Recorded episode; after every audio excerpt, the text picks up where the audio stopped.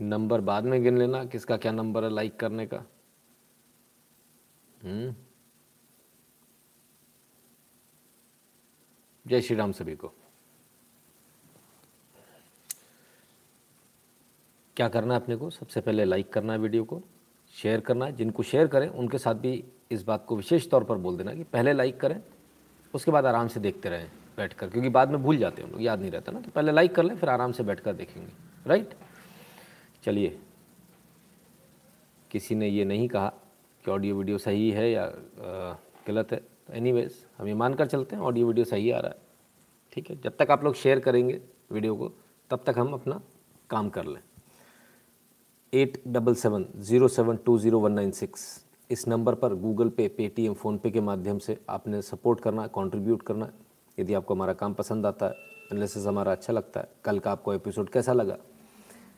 Bhim UPI address है N Shukla in at the rate U ये तो भारत में रहने वालों के लिए। अब जो भारत के बाहर हैं, उनके लिए दो ऑप्शन है Paytm dot com slash Nitin Shukla और PayPal dot M E slash Nitin Shukla G W सबसे पॉपुलर यही है, सबसे ईजी भी यही है। बाकी रेमिटली मिटली और बहुत सारे ऑप्शन हैं? तो ये कुल मिला के सपोर्ट करने का तरीका इस चैनल को राइट अब आते हैं दूसरी बात पर। दो यूट्यूब चैनल हैं नितिन शुक्ला और नितिन शुक्ला लाइव दोनों को सब्सक्राइब कर लीजिए बेल आइकन दबा लीजिए डायलॉग बॉक्स खुल कर आएगा उसमें ऑल को क्लिक कर लीजिएगा। T dot M E slash N Shukla in पर जाइए चैनल को ज्वाइन कर लीजिए। अगर ये नहीं खुले लिंक तो टेलीग्राम को डाउनलोड कर लीजिए at the rate N Shukla इनको सर्च कर लीजिए फ़ोटो के साथ इक्कीस हज़ार से ज़्यादा। ध्यान रखिएगा, जो मैं बोल रहा हूँ, एक एक शब्द को ध्यान रखा कीजिए। फ़ोटो के साथ इक्कीस हज़ार लोगों से ज़्यादा का एक चैनल आएगा, उसे ज्वाइन कर लीजिएगा, अंदर जाके नोटिफिकेशन ऑन कर लीजिएगा। ट्विटर पर at the rate N S O three sixty five को और इंस्टाग्राम को शेयर चेट और ट्विटर पर at the rate N Shukla इनको फॉलो कर लीजिए। फेसबुक पर at the rate Nitin Shukla इनको लाइक कर लें फॉलो कर लें गैप पर नितिन शुक्ला को फॉलो कर लीजिए। ठीक है? क्लियर है?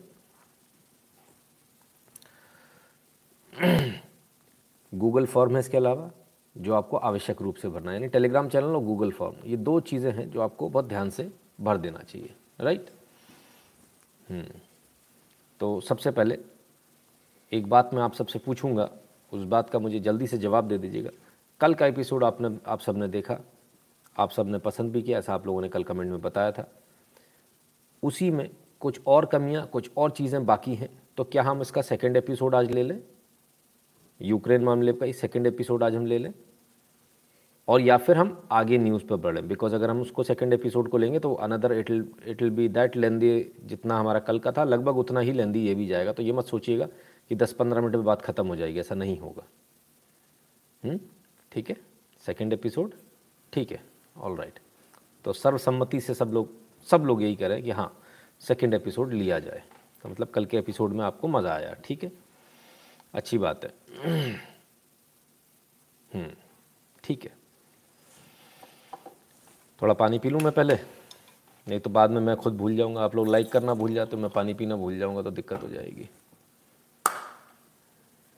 हम्म, ठीक है। चलिए साहब तो शुरू करें। सेकंड एपिसोड शुरू करें, लेकिन उससे पहले एक बार रिवाइंड कर ले। कल क्या क्या हुआ था? राम राम सर जी, ये सेकंड एपिसोड बिल्कुल sir Munish ji second episode पर ही आ रहे हैं ना। सबका यही इच्छा है, आपकी भी यही इच्छा है तो सेकंड एपिसोड करेंगे। तो एक बार रिवाइंड कर लें। कल क्या क्या हुआ था? क्या क्या मैटर है? यूक्रेन का इससे संबंधित, है? आइए, फटाफट। मैप खोल लेता हूँ और मैप खोल के एक बार जल्दी से दस मिनट के अंदर रिवाइंड कर लूँगा ताकि जिनको वो वीडियो चाहिए, छोटी वाली छोटी वाली वीडियो मिल जाएगी ना।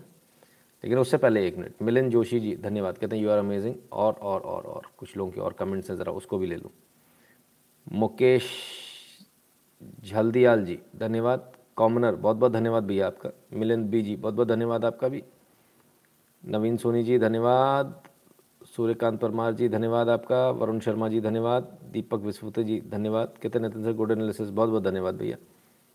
किसी और का कमेंट था, वो चला गया, क्योंकि लिमिट तक ही कमेंट आता है। अब अमित सिंह भदौरिया जी, धन्यवाद भैया आपका भी। ऋतु चौहान जी, बहुत बहुत धन्यवाद आपका। और संजय टुटेजा जी, अरे वाह, बड़े दिनों बाद, पहले आप सुपर चैट में रहते थे हाँ? ठीक है ना? रमेश नीना राम सोलंकी जी धन्यवाद सचिन जी, विशाल जी, धन्यवाद और डॉक्टर सीमा गुप्ता, बहुत बहुत धन्यवाद आप सभी का हम्म। अच्छा कुछ लोग बोलते हैं, नाम मत लिया करो, कुछ लोगों को नाम से भी प्रॉब्लम होती है तो मैं माफ़ी चाहता हूँ, जिन लोगों के नाम सभी के ले जाता हूँ, जितने मुझे दिख जाते हैं हम्म। प्रणाम गुरु जी जय श्री राम आज कुछ खालिस्तानी बुद्धि, लोगों को बुद्धि ठिकाने लगा दी दीप सिद्धू वाले मुद्दे को लेके सही जानकारी के लिए बहुत बहुत धन्यवाद। बहुत बहुत धन्यवाद भैया, गिरीश सरीन जी।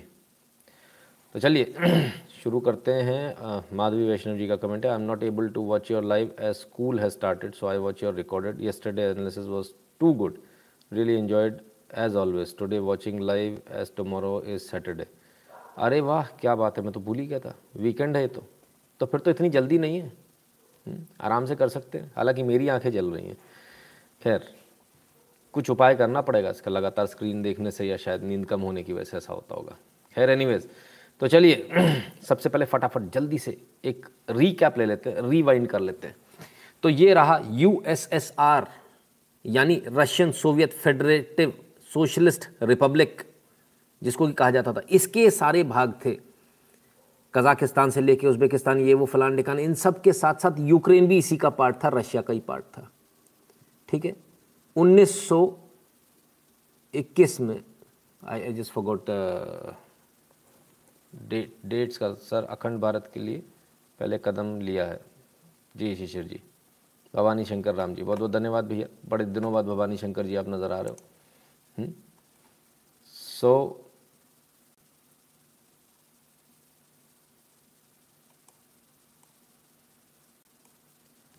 just a moment. Give me give me a second. I'm just missing out the dates ना no that was a fallout जो आप जिसकी बात करो ना 1991 का फॉल आउट था सर। फॉल आउट से पहले जो था 1919 1917 1917 से। तो 1917 से जो ये जो कहानी शुरू हुई और यूक्रेन के साथ यूएसएसआर के साथ यूक्रेन आया, ये सभी लोग इनके साथ आए। अब इनके साथ आए और ये साथ में रहे। तब साथ में आने और रहने के बाद क्या हुआ कि कोल्ड वॉर चलता रहा। कोल्ड वॉर में ये जो वेस्ट है, वेस्ट कौन सा है? वेस्ट को समझ लीजिए आप, ज़रा वेस्ट भी समझ लीजिए। ये है वेस्ट, यानी कि जो, जिसे आप क्या बोलते हो? यूरोप बोलते हो। ये वेस्ट किसके पास में? ये किससे इंस्पायर्ड है वेस्ट? आइए ज़रा वेस्ट किससे इंस्पायर्ड है? थोड़ा सा बगल में आ जाए। ये यूनाइटेड स्टेट्स से इंस्पायर्ड है। ज़्यादा दूरी नहीं है इसके इसके बीच में ना? ये आ गया यहाँ पर, ठीक है? तो वेस्ट से इंस्पायर्ड जो लोग थे, इन्होंने क्या करना शुरू किया? इन्होंने इन लोगों को भड़काना शुरू किया और इन लोगों के आपस में डिफरेंसेस पैदा करने की कोशिश करी और अल्टीमेटली बोला कि भाई तुम अलग हो जाओ इससे। तो भाई जो यूएसएसआर था यूएसएसआर को तोड़ दिया यानी सोवियत संघ जिसे आप हिंदी में बोलते थे, उसको तोड़ दिया गया। ये बहुत सारे पंद्रह भागों में अलग अलग बटा, बहुत छोटे छोटे छोटे छोटे भागों में तोड़ दिया। अब ऐसा क्यों किया गया? ऐसा इसलिए किया गया क्योंकि ये जो सारे देश हैं पोलैंड है, जर्मनी है, ये है, फ्रांस है, डेनमार्क, इन सबको डर था कि ये हमारे ऊपर, रशिया हमारे ऊपर हमला कर देगा। अब जरा इसको समझिए, मैं आपको समझाता हूँ, रशिया कहाँ तक था? यूक्रेन भी इसी का था, चेकोस्लोवाकिया भी रशिया का था, ठीक है ना? जर्मनी के पार्ट पर किसका कब्जा था? ये वाले पार्ट पर रशिया का कब्जा था। यानी पोलैंड पूरी तरह से घिरा हुआ था, रशिया से चारों तरफ़ से। लोथानिया लाटिवाई सब, बेलारूस वेलारूस सब रशिया का था। तो पोलैंड पूरी तरह से कैसा तो सबसे ज़्यादा प्रॉब्लम पोलैंड को थी कि यार इनसे पीछा छोड़ाओ कैसे भी करके, नहीं तो रशिया मुझे किसी दिन गप कर जाएगा। तो सबसे पहले जो हुआ, जर्मनी को छुड़ाया गया कि भाई जर्मनी को आज़ाद कर दो। जर्मनी कितने लोगों के पास था? यूनाइटेड किंगडम के पास था अमेरिका के पास ये वाला पोर्शन था यूनाइटेड किंगडम के पास ये वाला पोर्शन था फ्रांस के पास ये वाला पोर्शन था, है ना? अमेरिका के पास ये ऑस्ट्रिया वाला पोर्शन था फ्रांस के पास ये वाला बाउंड्री से लगता हुआ यूनाइटेड किंगडम के पास ये वाला पोर्शन था और ये वाला जो पोर्शन था इतना पूरा पोर्शन, ये रशिया के पास था तो पोलैंड पूरा घिरा हुआ था और सबकी जान इसलिए अटकी हुई थी हलक में क्योंकि ये पूरा लगभग लगभग, देखिए, इटली पर भी, अब मज़े की बात ये देखिएगा आप इसमें हुँ? हम्म? इसमें सबसे मज़े की बात ये है, इस पूरे एपिसोड में, कि आप देखेंगे कि किस प्रकार से जिन लोग जिनसे पिटे वो उन्हीं के साथ चले गए जैसे देखिए, जर्मनी पिटा किससे था जर्मनी का मेन दुश्मन कौन था जर्मन जर्मनी का मेन दुश्मन था यूनाइटेड किंगडम फ्रांस और अमेरिका। रशिया पे तो जर्मनी ने खुद ने चढ़ाई करी थी। ठीक है ना? जर्मनी ने चढ़ाई कर दी थी रशिया पे। ये चेकोस्लोवाकिया एक समय जर्मनी के अंडर में आ गया था। सब पे कब्जा करता हुआ ले गया था। ठीक है ना? इटली और जर्मनी की बहुत बनती थी। तो इटली पर भी मित्र राष्ट्र, जिसे मित्र राष्ट्र आप कहते हो, वो मित्र राष्ट्रों ने वर्ल्ड वॉर टू के टाइम इन पर सब पर हमला किया इन सबको जो है अपने कब्जे में ले लिया अलग अलग सो द पॉइंट इज़ कि ये रशिया से, रशिया का डर दिखाया जा रहा है इस पूरे यूरोप को कि तुमको खा जाएगा। अरे आज तक नहीं खाया, अभी क्या खाएगा? पता नहीं, खैर खा जाएगा, नहीं खाया जाए, एक अलग बात है। तो यूक्रेन के मैटर पे आता तो यूक्रेन का जो झगड़ा था, वो झगड़ा ये था कि भाई धीरे धीरे करके इन सबको अलग किया गया कि तुम इससे अलग हो जाओ। अलग हो गए, अलग होने के बाद भी सब बड़े शांतिप्रिय ढंग से रहते थे। हम भाई भाई हैं, सब पहले एक ही देश थे। अब कोई बात नहीं अलग अलग भी होगा, कोई फ़र्क नहीं पड़ने वाला, सब भाई भाई लेकिन अब हुआ क्या? ये जो पोर्शन है यूक्रेन का इधर वाला, वेस्ट वाला, इसको भड़काया गया, लगातार भड़काया गया। वेस्ट और ईस्ट ईस्ट रशिया से मिलता जुलता है। पहले पूरे यूक्रेन में, लगभग लगभग इनके जैसा ही हाल था। मतलब जो रशिया की जो कल्चर है, वहीं यहाँ चलते थे, भाषा भी चलती थी। लेकिन ये वेस्ट से इन्फ्लुएंस होने की वजह से इन्होंने भाषा बदल लिया अंग्रेज़ी हो गए धीरे धीरे करके इनका एथनिक जो एक, जो कहते हैं ना क्लेंजिंग नहीं बोलेंगे, क्योंकि एथनिक क्लेंजिंग बोलेंगे तो तो लोगों को क्लियर कर दिया जाता है। लेकिन कल्चरल क्लेंजिंग ज़रूर हो रही थी यहाँ पर। तो कल्चरल क्लेंजिंग का इनका मतलब था कि भाई इनको इससे रशिया से इनके जो कल्चर है उसको अलग कर दो तो भविष्य में हमेशा ये रशिया से लड़ते रहेंगे और रशिया इनसे बिज़ी हो जाएगा। बेसिक पर्पज़ ये था। रशिया इसको पकड़ गया, पहले ही इस बात को समझ गया और रशिया ने जो इतना पार्ट था इसने विद्रोह कर दिया। पहले ये क्रीमिया से विद्रोह कर गया, क्रीमिया अलग हो गया और क्रीमिया ने वोटिंग कर ली और वोटिंग करने के बाद रशिया के साथ जुड़ गया। यूक्रेन में भी कमोवेश यही हुआ, दो भाग जो इनके थे वो वोटिंग करके। निकल लिए, बोले, टाटा, बाय बाय, हमें तुम्हारे साथ नहीं रहना। लुहानस्क और डोनेट्स जो है, दो क्रीमिया पहले ही आ चुका था। ये इनके साथ विद्रोह करके आ गए। अब रशिया के पास खतरा ये है कि जब तक ये रहेगा तो दिक्कत रहेगी। और रशिया, ज़रा समझिए, जब इन सबको अलग किया गया, जब ये सारे अलग हुए, तब एक ट्रीटी साइन हुई थी। वो ट्रीटी ये थी कि ये जो पोर्शन है, ये जो इतने भी लोग हैं, ये नेटो में नहीं जाएँगे नॉर्थ अटलांटिक अलायंस में नहीं जाएँगे। नेटो किसका बनाया हुआ है? नेटो अमेरिका का बनाया हुआ, अमेरिका रशिया को चैलेंज कर रहा। ये इनको अलग इसीलिए किया गया था। अच्छा जब अलग किया गया था तो यही कहानी हुई थी। जो कोल्ड वॉर है, उसको खत्म करने के लिए अलग किया गया था। तब यही कहानी थी कि भाई अमेरिका ये जो बार बार बार बार बार सर दिक्कतबाजी कर रहा था तो ये बफर जोन बन जाएगा ये यूरोप के लिए तो अमेरिका से कोल्ड वॉर खत्म हो जाएगा। तो रशिया ने तो अपना पार्ट तोड़ भी लिया, अपना देश भी तोड़ लिया कि हमें लड़ना नहीं है। हमें कोल्ड वॉर ख़त्म करना है। लेकिन अमेरिका इसके बाद भी नहीं माना। अमेरिका का एक बहुत सेट वो है और वह धीरे धीरे लोगों के दिमाग को भ्रमित करते रहना धीरे धीरे करके लोगों के दिमाग में कचरा भरते रहना और उस कचरा भरने में वो कहीं ना कहीं सक्सेसफुल हो जाते हैं राइट और इस बार भी हुए। आशीष वर्मा जी, धन्यवाद। तो ये रशिया की यूक्रेन की पूरी कहानी और नेटो के बारे में हम कल बता चुके हैं। आपको नेटो में कौन कौन है? तो कुल मिलाकर झगड़ा जो करवाया वो इसने कराया। अब एक और बात मैं आपको बताऊँ कि ये जो जिनको जब अलग किया तो जब अलग किया तो ये एक बात क्लियर थी कि आप कोई नेटो के साथ नहीं जाएँगे और यहाँ जब भी, ज़रूरत पड़ेगी तो रशिया की सेना ही आएगी। यूक्रेन भी उसी ट्रीटी का पार्ट है। तो यूक्रेन ने जब ये बोला कि मैं नेटो के साथ जा रहा हूँ और रशियन फोर्सेस यहाँ से हटेंगी रशियन फोर्सेस यहाँ नहीं आ सकती मैं रशिया की मदद लूँगा अमेरिका की मदद लूँगा तो एक्चुअली उसने इस ट्रीटी का जो संधि है, उसको तोड़ा किसने? यूक्रेन ने तोड़ा है। क्लियर है? क्योंकि जब आपकी संधि है कि मैं किसी और से मदद नहीं लूँगा, रशिया से ही मदद लूँगा, रशिया के लिए जो खतरा होगा मैं उसको मारूँगा और उसके लिए रशिया मेरी ज़मीन का इस्तेमाल कर सकता है।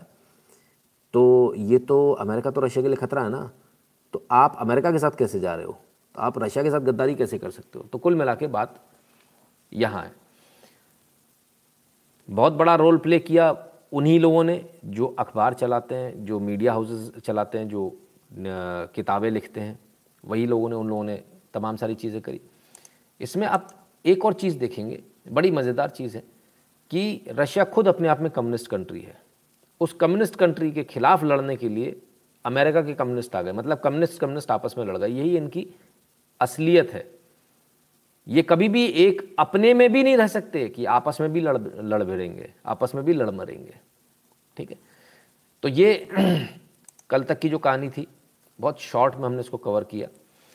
इसके अलावा, अब जो लेटेस्ट जो डेवलपमेंट हुए थे, उन, जब वहाँ से चल कर आए, हम उन्नीस सौ उन्नीस से उन्नीस सौ सत्रह से जब हम चलते, तब सबसे मज़े की बात है कि यूक्रेन ने खुद नहीं फाउंडिंग मेंबर था, बोले यूएसएसआर बनाएँगे, हम सब साथ में रहेंगे। और उसी यूक्रेन को अब भड़काया जा रहा है, उसी यूक्रेन को अब ये कहा जा रहा है कि तुम तो इससे लड़ लो और रशिया से लड़ के हम तुम्हारा साथ देंगे। ठीक है? तो साथ तो दिया नहीं, जब क्रीमिया अलग हो गया तब भी साथ नहीं दिया।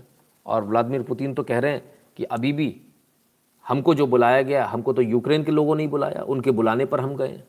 मज़े की बात यह कि अगर आप देखेंगे तो आपको इसमें एक चीज़ और मिलेगी और वो चीज़ ये मिलेगी कि वहाँ बाकायदा जो यूक्रेन की जो विरोधी हैं, उनकी बाकायदा सेना थी, दोनों, जो दोनों प्रदेश हैं उनकी, ठीक है ना?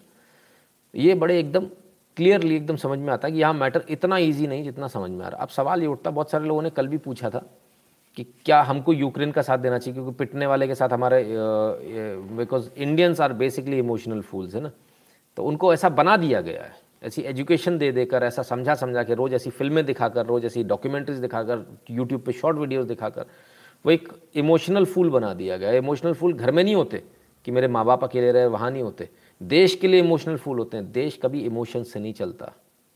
देश रूथलेस और कहते ना, जिसके दिल ना हो, पत्थर दिल इंसान, वो देश चला सकता है। इमोशंस वाले लोग देश नहीं चला सकते। कोई अगर ये गलत फहमी में कि इमोशन से देश चलता है तो माफ़ करें। ऐसे देश नहीं चलता। घर चला करते हैं इमोशन से, देश नहीं चला करते। होता उल्टा है। घर में हम इमोशंस नहीं दिखाते और बाहर इमोशंस हमको दिखाने। तो बहुत सारे लोग कहते हैं कि यूक्रेन के साथ हमको जाना चाहिए था। नहीं जाना चाहिए था क्योंकि यूक्रेन ने हर बार जब हमने पोखरण का विस्फोट किया, पोखरण जब हमने न्यूक्लियर धमाका किया, तब हमारे ऊपर सेंक्शंस के लिए यूक्रेन ने साइन किए। यूक्रेन ने वोट किया। इसके बाद में कश्मीर वाले मैटर पे यूक्रेन ने वोट किया। इसके बाद में जब जब वोट हुआ, उसने हमारे खिलाफ में वोट किया है। ठीक है ना? सिर्फ़ इतना नहीं, पाकिस्तान को हमारे मना करने के बावजूद, रिक्वेस्ट के बावजूद, उसने लगातार हथियार बेचे। तो Ukraine is not our ally our ally is Russia this is one thing for sure अगर कोई अब, अभी भी किसी के मन में कोई डाउट है कि वो सोचता है कि यूक्रेन के साथ जाना चाहिए तो सर माफ़ कीजिएगा। जाने अनजाने में आप भारत देश का विरोध कर रहे हो। भारत का जो दुश्मन है आप उसके साथ खड़े हो गए। यूक्रेन एक्चुअली सिंपल भाषा में कहा जाए तो वो भारत का दुश्मन है। ठीक है? उसने एक भी काम आज तक ऐसा नहीं किया कि यूक्रेन को भारत का दोस्त कहा जाए। सवाल ये उठता कि दोस्त नहीं कहा जाए तो फिर आखिर यूक्रेन से ऐसे क्या? तो हमारी कोई ऐसी विशेष दुश्मनी भी नहीं है। लेकिन जो कूटनीतिक दुश्मनी वो निभा रहा है, उससे देश को तो नुकसान हो रहा है। लेकिन देशवासी तो फिर भी वहाँ पढ़ने जा रहे हैं। तमाम सारी चीज़ें, वो वो एक अलग बात है, उस पर हम बाद में आएँगे। यूक्रेन के युद्ध के पीछे ऐतिहासिक भूगोलिक, भाषाई और यूएसएसआर बनने के बिखरने की कहानी है। Super analysis ji Sudhir Dubey ji. पूरी यही कहानी है right sir as I am working in US M N C I don't have any startup etcetera as US M N C is my bread butter so how can we stand any side just asking your words on this नहीं तो आपको तो sir किसी, देखिए जिसको business करना है, मिश्रा जी, उसको किसी साइड नहीं खड़े होना चाहिए। बिजनेसमैन का एक ही साइड होती है और वो होता है बिज़नेस है ना? तो हम let us be very clear है ना मैं नेशनलिस्ट हूँ, मैं अपनी बात कर रहा हूँ यहाँ कर दैट डजेंट मीन कि आपको कोई साइड लेनी है, वो आपको सोचना है हम्म? चलिए, रोक लेते हैं थोड़ी देर के लिए? हम्म? चलो, पैसे ऐसे देने की बातें करता रहूँ तो ज़्यादा अच्छा लगता हो ना आप लोगों को तो भाई at double seven zero seven two zero one nine six, Google Pay, Paytm, PhonePe, पैसे दे दो फ़ीस भर दो अपनी रिचार्ज करा लो अपना हुँ? हम्म? क्यों क्या दिक्कत है? तुम भी ऐसे ही, हम भी ऐसे ही। ना तुम सुधरो, ना मैं सुधरूँ। और जो भारत के बाहर है अच्छा भीम यू एड्रेस तो रही गया N Shukla at the rate U उसको भी याद रखना। जो भारत के बाहर है, वो पेट्रियन डॉट कॉम और PayPal dot M E slash Nitin Shukla G W L पर है ना? ठीक है? चलो, जब तक ये काम करते हैं, कुछ कमेंट वमेंट ले लेते हैं। काय के लिए मैं भी इतना दिमाग लगाता हूँ इन मूर्खों के साथ में। चलो भाई। अनिल कुमार डागा जी, धन्यवाद आपका। ऋतु चौहान जी, आपका भी धन्यवाद। अरे सॉरी हो गया आपका तो। हम्म। दीपक एपीजे, धन्यवाद। डॉक्टर मनीष निगम जी, धन्यवाद।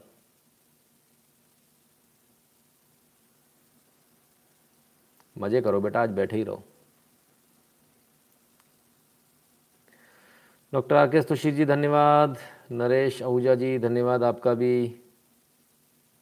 मिलन जोशी जी, धन्यवाद। माफ़ करना, कोई छूट जाए तो है?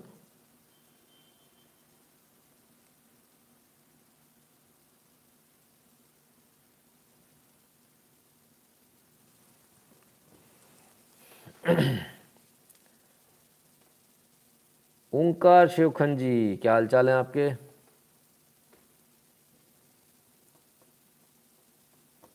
अच्छा अब मैं जब बोलता था तो लोगों को बुरा लगता था। अब यहाँ पर लोग गाली लिख दे रहे हैं तो ठीक है। मतलब आप लोग भी बड़े गजब के लोग हो यार। अब आप लोग गालियाँ दे रहे हो लाइक कर लो, फलान कर लो, डिकान कर लो तो टीम मैं बोल देता था तो बुरा लगता था लोगों को। संतोष दुबे जी, धन्यवाद। चौदह लोग वापस चले गए। सर, चार सौ वापस चले जाएँ, कौन सा फ़र्क पड़ने वाला है? यहाँ कोई फ़र्क नहीं पड़ने वाला। है हम्म? ठीक है ना?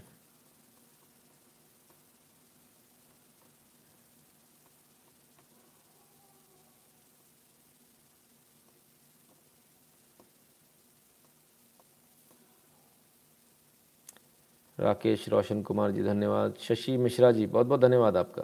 प्रशांत शर्मा जी, धन्यवाद भैया।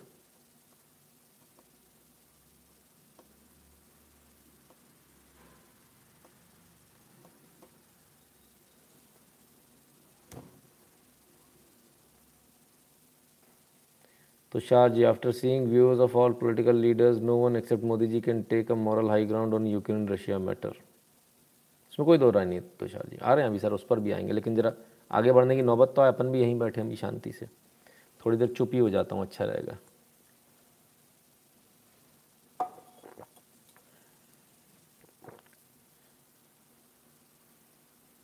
एम उपाध्याय जी बहुत बहुत धन्यवाद। आयुष वर्मा जी, धन्यवाद भैया।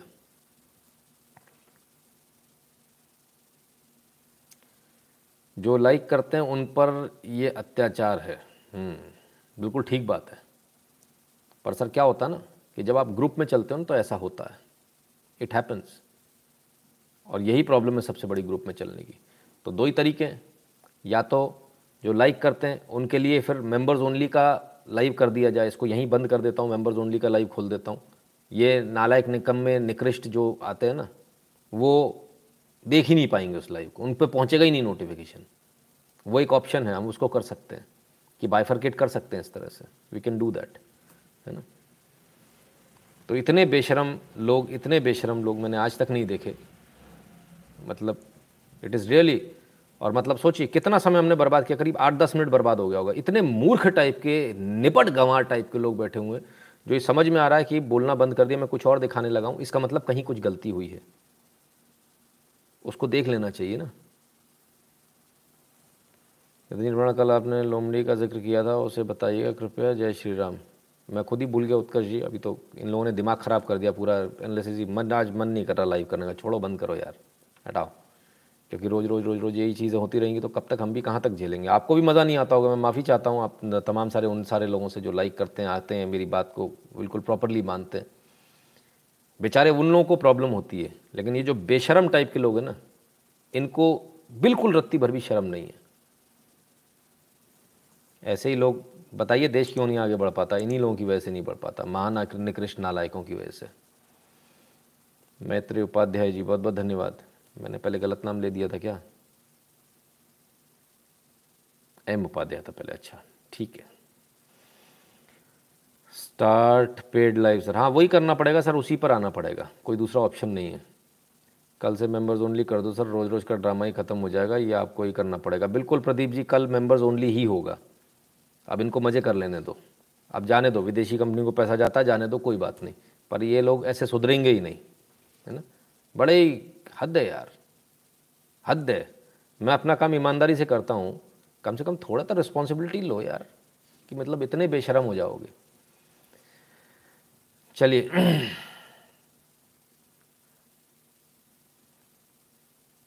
चले जाओ यार, जो लाइक नहीं कर करे सर, यही तो मैं भी कहता था तो लोगों को बुरा लग जाता था। मैं बोलता था तो बुरा लग जाता था। बोले, आप मत बोलो, आप ऐसा बोलते हो तो पाँच दस लाख वालों को बुरा लग जाता था।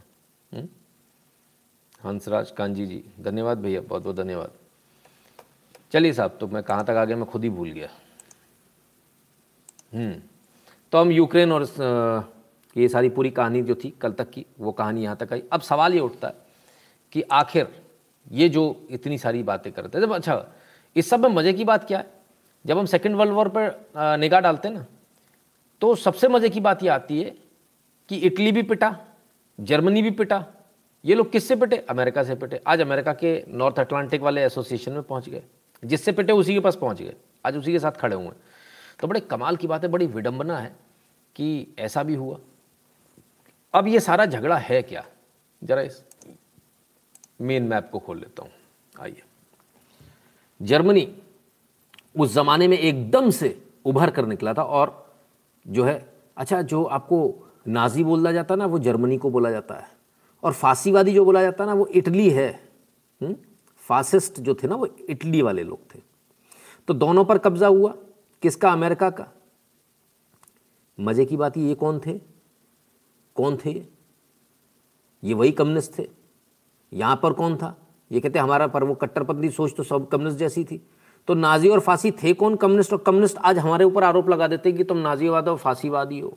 अरे भाई, ये तो तुम्हारे यहाँ से थे, हमारे यहाँ के थोड़ी थे। ये तो नानी के घर है फांसीवाद तो। नीला त्रिवेदी जी, धन्यवाद। तो ये सारे जिनसे पिटे थे, उन्हीं के साथ अलायंस बनाकर बैठ गए। अच्छा पिटे किन से थे?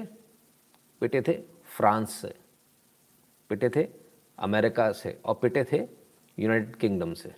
तो इन सबने मिलकर एक वो बना लिया अलायंस बना लिया, जैसे अलायंस बोला जाता था, उस ज़माने में अलायंस बोला जाता था, यानी कि मित्र राष्ट्र बोला जाता था। और जिसे आज आप यूएन कहते हो ना, ये वही चार लोगों, जो मिलकर एक को मारते ना, ये वही मित्र राष्ट्र थे। उस समय के मित्र राष्ट्र में रशिया भी इसमें था, क्योंकि रशिया को जर्मनी चैलेंज कर रहा था, रशिया को डर लग गया कि अगर जर्मनी इसी तरह से बढ़ता जाएगा तो जर्मनी बहुत बड़ी पावर हो जाएगा। सारा खेल पावर का है। देखिए यूनाइटेड नेशन जो कहते हैं ना, हम दूसरे को ये करने का, अरे तुम तो तुम्हारा तो बना, तुम बने ही चोरी के लिए हो यार। तुम बने ही दूसरों पर राज करने के लिए तुम लोगों ने, चार लोगों ने मिलकर एक शेर को मारा, ये वाली बात आ गई। तुम्हें हिम्मत नहीं थी अकेले लड़ने की ना। दिक्कत तो वहाँ है। तो तुम जर्मनी से नहीं लड़ पा रहे थे। कितना बड़ा जर्मनी, देखिए ना। ये है जर्मनी। ठीक है ना? फ्रांस का तो समझ में आता, चल भाई, इसके बगल में ठीक है ना? यूनाइटेड किंगडम तुम्हारा तो तुम्हारे तो उसमें सूरज नहीं डूबता था। ये रशिया है। ये बाबा रे बाबा एंड तक चले जाओ एंड ही नहीं दिख रहा, इधर आ जाइए। ये देखिए, पूरा continent United States of America एक तरह से। तो ये सब मिलकर किसको मार रहे थे? एक जर्मनी को और इसके नीचे इटली को। और मालूम है किसको? अरे, और बताता हूँ। तीन का इन्होंने बोला था, आहा, ये रहा बेचारा इत्ता सा जरा सा पिद्दा सा जापान। इन तीन को मारने के लिए एलाइज बने थे साहब कि हम इन तीन को पकड़ के मारेंगे। ठीक है, चलो भाई, वो तो पुरानी बात हो गई, मार लिया। मज़े की बात यह कि आज जिनको मारा था वो इनके साथ में ही खड़े हुए हैं। हम्म? प्रणाम सर क्या कल वाली वीडियो वेरी इन्फॉर्मेटिव थी? ऑफ़िस के बाद वही देख रहा था लास्ट टू आवर्स से ऐसे ही हमारा मार्गदर्शन करते रहे। आप धन्यवाद। बिल्कुल सर बिल्कुल। आगे भी आता हूँ। ठीक है ना?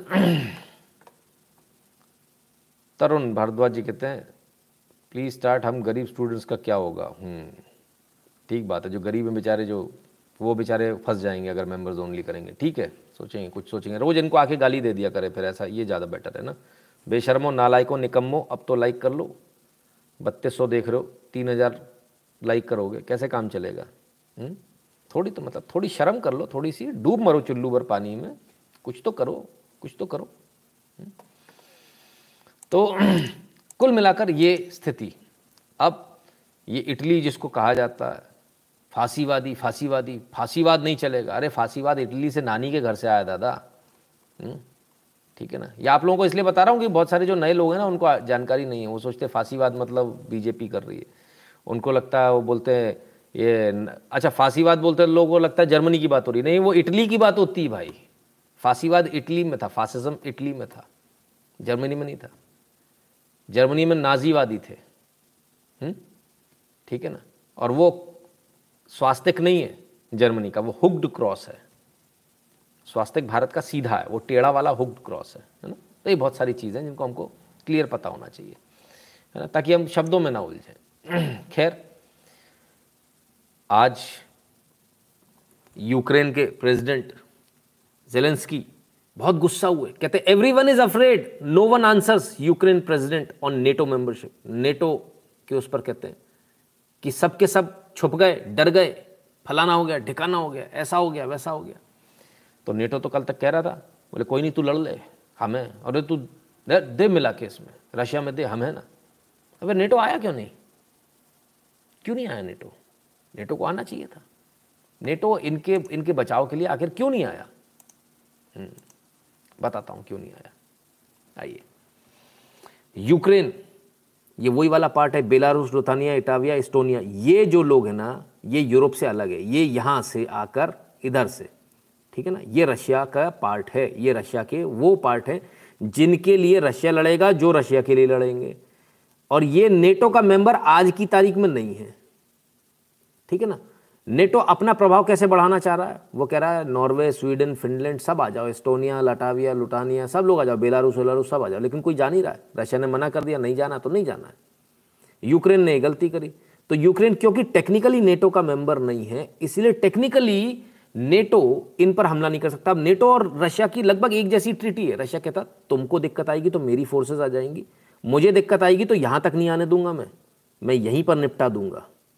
तो मैं, मेरी फोर्सेज यहाँ आ जाएँगी, मेरे दुश्मन को मारने, अगर ये मेरा दुश्मन है या ये मेरा दुश्मन है तो मेरी फोर्सेज तुम्हारे देश में आकर मेरे दुश्मन को मारेंगी। ठीक है ना? सिमिलरली यहाँ पर भी ये हाल है कि एक नेटो पर इतने सारे जो लोग हैं, इन पर एक पर भी किसी छोटे से छोटे पर भी यदि हमला किया गया तो ये माना जाएगा कि सब पर हमला हुआ है तो सारे मिलकर लड़ेंगे। अच्छा तो कुल मिलाकर बात यह है, इनका कहने का मतलब है कि हम चार कुत्ते मिलकर अलायंस कर लेते हैं तो शेर को मार लेंगे। ठीक है, कुछ ऐसी बात है। तो नेटो इसलिए है।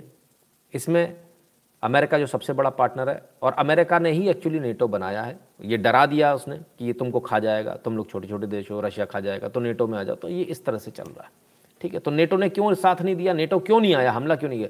क्योंकि टेक्निकली नेटो हमला कर नहीं सकता। अगर नेटो अगर यूक्रेन के साथ खड़ा हो गया तो थर्ड वर्ल्ड वॉर शुरू हो जाएगा, क्योंकि फिर रशिया कहेगा कि अब तो आपने बिल्कुल ही हद पार कर दी। आप अपनी सीमा से बाहर आ गए। यूक्रेन आपका एलाय नहीं है। यूक्रेन पर हम कितना भी हमला करें, कितना भी बम बंदूक मारेंगे, तुम उसमें कुछ नहीं कर सकते क्योंकि तुम्हारा एलाय नहीं है, वो नेटो का मेंबर नहीं है। और इसीलिए डीमिलिट्रीलाइज, डीमिलिट्री डीमिलिट्राइज किया जा रहा है उसको कि तुम्हारे पास कोई मिलिट्री नहीं रहेगी अब। यानी अमेर, रशिया का ये कहना है कि ये जो यूक्रेन का बॉर्डर है, इसको गार्ड करेंगे, हमारे सैनिक करेंगे, यहाँ से आके करेंगे, मॉस्को से आके करेंगे। तुम्हारी कोई सेना नहीं रहेगी अब, क्योंकि तुम भरोसे के लायक नहीं रहे। तुमसे जो मना किया, तुम वही काम कर रहे थे। तो जब भरोसे के लायक नहीं रहे तो भाई वो तो करेगा जो भी उसको करना America pass secret info to China to side with them and also आज China to contain Russia China pass these information to Russia quietly sir, बहुत कुछ हो रहा है अंदर। आएँगे, अभी उस पर भी आएँगे। सर, कल यूक्रेन वाला लाइव के लिए कितना होमवर्क किया होगा आपने? I have no words to show my utmost respect for you thank you for teaching us so well Mohit Goyal ji बहुत बहुत धन्यवाद भैया। ठीक है। अब आते हैं कि नेटो ने क्यों नहीं मदद करी? तो नेटो तो कह रहा था, तुम लड़ लो लड़ लो। तो हुआ क्या असल में? आओ टॉम एंड जेरी शो के तरीके से दिखाते हैं। ये नेटो था। बोला, मार मार, रशिया को ठोक ठोक ठोक और ठोका। ये यूक्रेन ने बेचारा। इसके हाथ में पकड़ा के भाग गया। अब रशिया इसको कूट रहा है। तो ये साहब टॉम एंड जेरी शो देख लीजिए, समझ जाएँगे कि हुआ क्या कांड इसको लाइट वे में समझा रहा हूँ आपको ऑन अ लाइटर नोट पर असलियत में भी यही हुआ कि जो लोग इतने उससे समझा रहे थे कि तू इसको मार, इसको पीट, हम देख लेंगे, हम निपट लेंगे।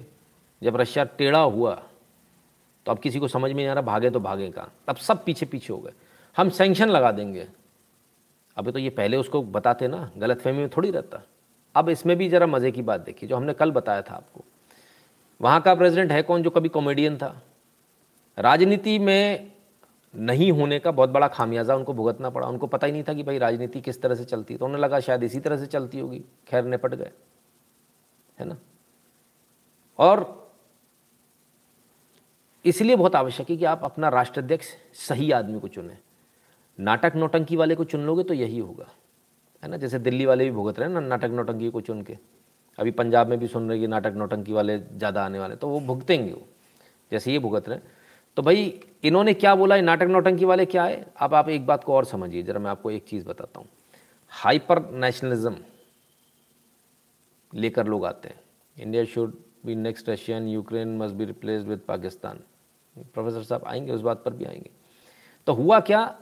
यूक्रेन में बेसिकली क्या हुआ? एक सेंटिमेंट भरा गया और एक फेक नेशनलिज्म लाया गया फेक नेशनलिज्म जो फेक लोग थे, वो कहते हैं, हम नेशनलिस्ट हैं। जो कॉमेडी करते थे, वो कहते हम नेशनलिस्ट है। और वो आ गए और उन्होंने ये भर दिया, वहाँ की सरकार को हटा दिया, अपनी सरकार ले आए। और बोले, जी, क्योंकि इनकी वजह से जो है क्रीमिया चला गया, क्रीमिया तो वहाँ के लोगों के वोटिंग की वजह से गया रेफरेंडम की वजह से गया, ठीक है ना? ये चीज़ें मैं जो आपसे बोल रहा हूँ ना, ये आपको कहीं नहीं मिलेंगी। आप वेबसाइट पर सर्च करना, आपको उसमें रशिया को दोषी बताया जाएगा। क्योंकि जिन वेबसाइट्स को आप पढ़ते हो और जिस दुनिया में आप रहते हो, वो वेस्टर्न वर्ल्ड की दुनिया है। वो वो दुनिया है जो अमेरिका चाहता वही छापता है। चाहे वो विकीपीडिया हो, चाहे फेसबुक हो, चाहे ट्विटर हो, चाहे यूट्यूब हो, चाहे गूगल हो, सब वही हैं अमेरिकन कंपनीज़। तो आपको ये सच्चाई कहाँ मिलेगी? ये आपको रशिया में जाके पढ़ना पड़ेगा। और रशिया में जब आपके जाके पढ़ोगे तो मोकबा, वो उनकी भाषा ही अनोखी है, वो पढ़ने में ही नहीं आएगी। तो रशिया का सबसे बड़ा फेलियर कहाँ रशिया का सबसे बड़ा फेलियर वहाँ है, जहाँ वो अपने आप को एक्सप्रेस नहीं कर पाता। यहाँ पर भी भाषा को लेके कई बार लोगों ने मेरी भाषा को लेकर कई बार लोगों ने सवाल उठाया तो मैंने बोला, आप पहले इस शब्द को प्रचलन में ले आओ। तो हम यहाँ पर किस भाषा का इस्तेमाल करते हैं? जो प्रचलित भाषा है, जो आपको समझ में आएगी ईजिली समझ में आएगी। उसमें उर्दू भी होती है, इंग्लिश भी होती है, हिंदी भी होती है, सब मिली जुली होती है है ना? ताकि आपको समझ में आए। रशिया ने सब कुछ किया है, लेकिन उसने ऐसी भाषा में लिखा है जो किसी को समझ में नहीं आती। अमेरिका ने बहुत समझदारी के साथ उस भाषा में लिखना, झूठ उस भाषा में लिखना शुरू कर दिया जो सबको समझ में आए। एक तरफ़ सच है, जो समझ में नहीं आता पढ़ने पर जैसे हमारा संस्कृत है, तमाम सारी चीज़ें। सच लिखा लेकिन पढ़ने में नहीं आ रहा। दूसरी तरफ़ झूठ है, जो अंग्रेज़ी में लिखा हुआ है, जो हमको बचपन से पढ़ाया जा रहा है कॉन्वेंट स्कूल में इंग्लिश मीडियम स्कूल में, और हम उस झूठ को पढ़कर आ जाते हैं। इसलिए आप जब झूठ पढ़ते हैं तो आपको लगता है रशिया गलत है यूक्रेन सही है, जबकि रियलिटी में ये है कि ट्रीटी यूक्रेन ने तोड़ी है, रशिया ने नहीं तोड़ी है। ये सबसे पहला। दूसरी बात, यूक्रेन हमारे से दुश्मनी रखता है, उसने लगातार हर वो काम किया जो दुश्मन है। आज वो खड़ा होकर कहता है कि भाई मुझे बचा लो, भारत ही मुझे बचा सकता है। ठीक है ना? तो तो सच कह रहा है, उसमें झूठ क्या कह रहा है? आज भारत इतना सुपर पावर बन गया, जब तक भारत सुपर पावर नहीं था, तब तक आपने क्या किया? तब तक तो आप भारत को रगड़ते रहे। आपने कभी चिंता ही नहीं करी, है ना? कभी हमसे संबंध बनाए नहीं इस प्रकार के, खैर। तो नेटो इसलिए हमला नहीं कर सकता क्योंकि नेटो का एलाय नहीं है वो। ठीक है? और इसलिए वो उसकी मदद नहीं कर सकता सैन्य तौर पर। अब वो सैंक्शन वैंक्शन लगाते रहे। ये कुछ उसी प्रकार से नेटो ठीक उतना ही बेकार है जितना नोटा है। N A T O N O T A बात बराबर है। कोई ज़्यादा फ़र्क नहीं है दोनों में। उतना ही बेकार है जितना कि नोटा है। तो नेटो के चक्कर में चले गए। कुछ लोग नोटा के चक्कर में पड़े रहते हैं। देख लेना, नेटो वाला हाल हो जाएगा, भग जाएगा वो। पिटोगे तुम ही।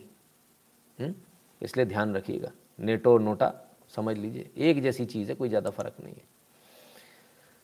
अब आते हैं इस बात पर कि वहाँ पर क्या होने वाला है, क्या होगा, इस चीज़ को भी देख लें। तो साहब एक एक करके। Ukraine crisis, France accelerating troops deployment to Romania troops का डिप्लॉयमेंट कर रहा है कहाँ? रोमानिया। ठीक है भाई। Talking after an emergency summit with European Union leaders French president Emmanuel Macron said he was accelerating the dispatch of forces अच्छा जी। तो रोमानिया के बॉर्डर पर खड़ा करेंगे फोर्सेस को। आप ये मत समझ लेना यूक्रेन के लिए भेज रहे हैं। हाँ फ्रांस एक्सेलरेटिंग ट्रूप्स देख के आदमी खुश हो जाता है। ना ना ना ना ना ना। ठीक है ना? ये रहा रोमानिया। तो ये यहाँ खड़ा करेंगे साहब। फ्रांस की सेना की यहाँ हंगरी हंगरी इधर इधर खड़ी हो जाएगी। ठीक है ना? क्योंकि रोमानिया तो अगेन रशिया के साथ है। वो थोड़ी इनका साथ देने वाला है। ठीक है ना? तो ये कुल मिला के, भाई, यूक्रेन की मदद करनी है आपको। यूक्रेन, ये रोमानिया फुमानिया कहाँ जा रहे हो, दादा? इधर उधर कहाँ भाग रहे हो? मदद यूक्रेन की करनी है। नौटंकी इधर कर रहे हो। फ़ायदा क्या है इससे? सीधे जाओ, यूक्रेन पे जाओ। लड़ लो इतनी ज़्यादा इच्छा तो। Russia have all the rights to save its people if NATO sits next to its border it will be danger for Russia sovereignty बिल्कुल उसी पर आ रहा हूँ, सर गागी जी, एकदम। कुछ लोगों का मानना है कि ये जंग के पीछे भी आरएसएस है। और, बिल्कुल साहब। तो देखिए सीधे सीधे स्ट्रगल फॉर एग्जिस्टेंस वाली बात है। रशिया के लिए ये खतरा है, उनको लगता है हमारे लिए खतरा तो बहरहाल खतरे खतरे की घंटी में, घंटी कुछ और ही बज गई है, ठीक है? तो चलो, अब बात आती है कि भाई, अमेरिका को चिंता है। अमेरिका को चिंता, इन सबको रशिया खा जाएगा। अमेरिका को ये चिंता है, भाई मेरे, तू इतनी दूर से इन सब की रक्षा करेगा, इतनी दूर से इन सब की रक्षा करेगा, यहाँ बैठकर। तो एक काम करना थोड़ा अपना, अपने वेस्टर्न बॉर्डर पे आ जा और रशिया की ईस्टर्न बॉर्डर पे आ तू तो बहुत पास में यहाँ से। ठोक देना रशिया को यहाँ से रशिया इतना खतरा है तो। ठोक दे। क्यों नहीं ठोक पा रहा है? दिक्कत क्या है? तो भाई नहीं ठोकेंगे। मालूम है, कुट जाएँगे, पिट जाएँगे बुरी तरह से। तो दो सुपर पावर नहीं लड़ रहे। इन चिरकुटों को लड़ा रहे हैं यार। बताइए, कितने बड़े बड़े देश हैं? मतलब ख़त्म ही नहीं होता यार। हमारा भारत कितना छोटा दिखता है इनके आगे। बताइए, ऐसा होना चाहिए यार हमारे को। कहाँ हम लोग इतने सी जगह पर लड़ बिड़ रहे हैं? ये देखिए, इन चिरकुटों को लड़ाया जा रहा है साहब। ठीक है ना? अब, अभी आ रहा हूँ सर, वो सब पर आऊँगा, बिल्कुल चिंता मत करें, स्विफ्ट पे भी आऊँगा, सब पर आऊँगा। हम्म। तो खैर, चलिए। अब बात उठ रही है कि जो रशिया ने जो वहाँ जो अपनी सेना उतारी है, वो क्या है? तो रशिया ने उसे बोल दिया, ये तो पीस कीपिंग फोर्सेस है। यानी रशिया ने कहा यूएन पीस कीपिंग फोर्सेस है एक तरह से। यह आपको कोई नहीं बताएगा ये आपको यहाँ का मीडिया नहीं बताएगा, क्योंकि ये वेस्टर्न इन्फ्लुएंस मीडिया है। ये वही लिखेगा जो अमेरिका बोलेगा। अंकल सैम जो कहेंगे, ये उसका मीडिया है। ये मीडिया कभी नहीं बताएगा रशियन क्या कर रहे हैं। आइए, लेकिन बिटवीन द लाइन्स रीड करना सीखिए। Putin orders troop to eastern Ukraine on peacekeeping duties असलियत में ये यूएन पीस कीपिंग ड्यूटीज़ है। तो पुतिन ने क्या किया? पीस कीपिंग ड्यूटी ड्यूटी पे भेजा यूक्रेन में। युद्ध करने नहीं भेजा जो आपसे आपको बताया जा रहा है कि युद्ध करना जा रहा है युद्ध। तो व्लादिमीर पुतिन ने तो ये बोला कि यार पीस कीपिंग पे गए। अब पीस कीपिंग सुनते ही आग लग गई लोगों को। पीस कीपिंग सुनते ही आग लग गई। US slams Russian peacekeepers in Ukraine as nonsense Reuters ओहो, ये तो उन्हीं के है ना, सब उन्हीं के है। तो भैया कहते हैं पीस कीपर्स वाला जो बकवास है, ये नॉनसेंस है, बकवास है। पीस कीपर नहीं है। ये तो भाई, ये लोग तो एग्रेसर्स हैं एग्रेशन कर रहे हैं। ये कौन डिसाइड करेगा? ना तो अमेरिका डिसाइड करता, कर सकता, ना Russia because both the people are they are both both of them are parties US ambassador to UN calls Putin peacekeeping forces nonsense तो यूएस के एम्बेसडर ने भी ना कर दिया, अमेरिका ने भी कर दिया यूएस के एम्बेसडर ने भी कर दिया। यूएन में जो है, ठीक है ना? तो यूएन क्या कह रहा है? यूएन को भी सुन लें। अब यूएन भी तो इन्हीं से प्रभावित है। हम्म? आइए, जरा यूएन को भी देख लें। Putin's comment have UN chief perversion of peacekeeping perversion of peacekeeping concept as nations meet on Ukraine crisis कहते ये तो यार, ये तो जो पीस कीपिंग का मतलब ही उल्टा कर दिया रहा है।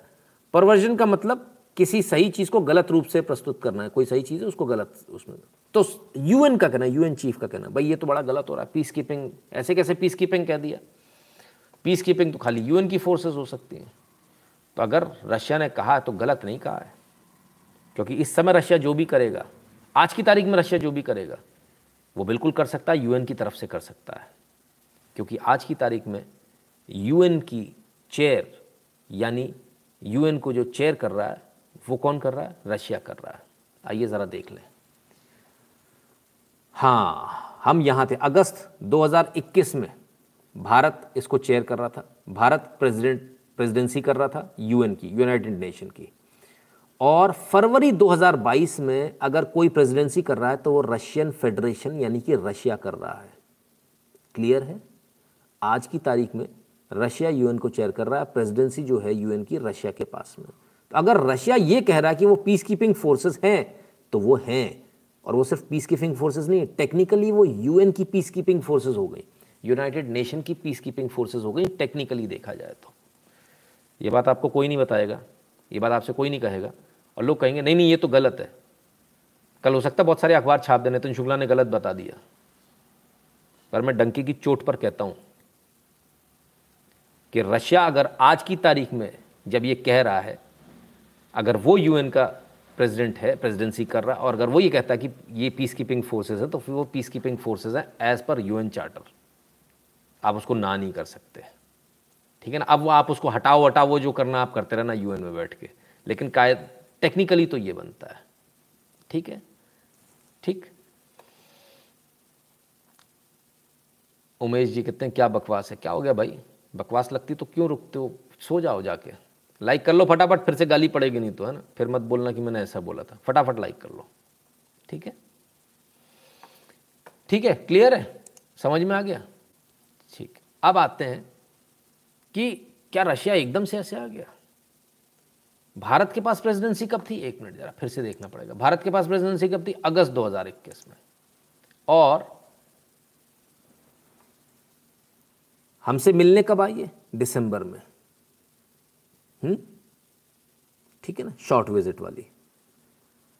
क्या बातचीत करी? किसी को नहीं मालूम। तो व्लादिमीर पुतिन दिसंबर में आए अच्छा 2021 में। तो तो सब जगह घूम रहे होंगे यार।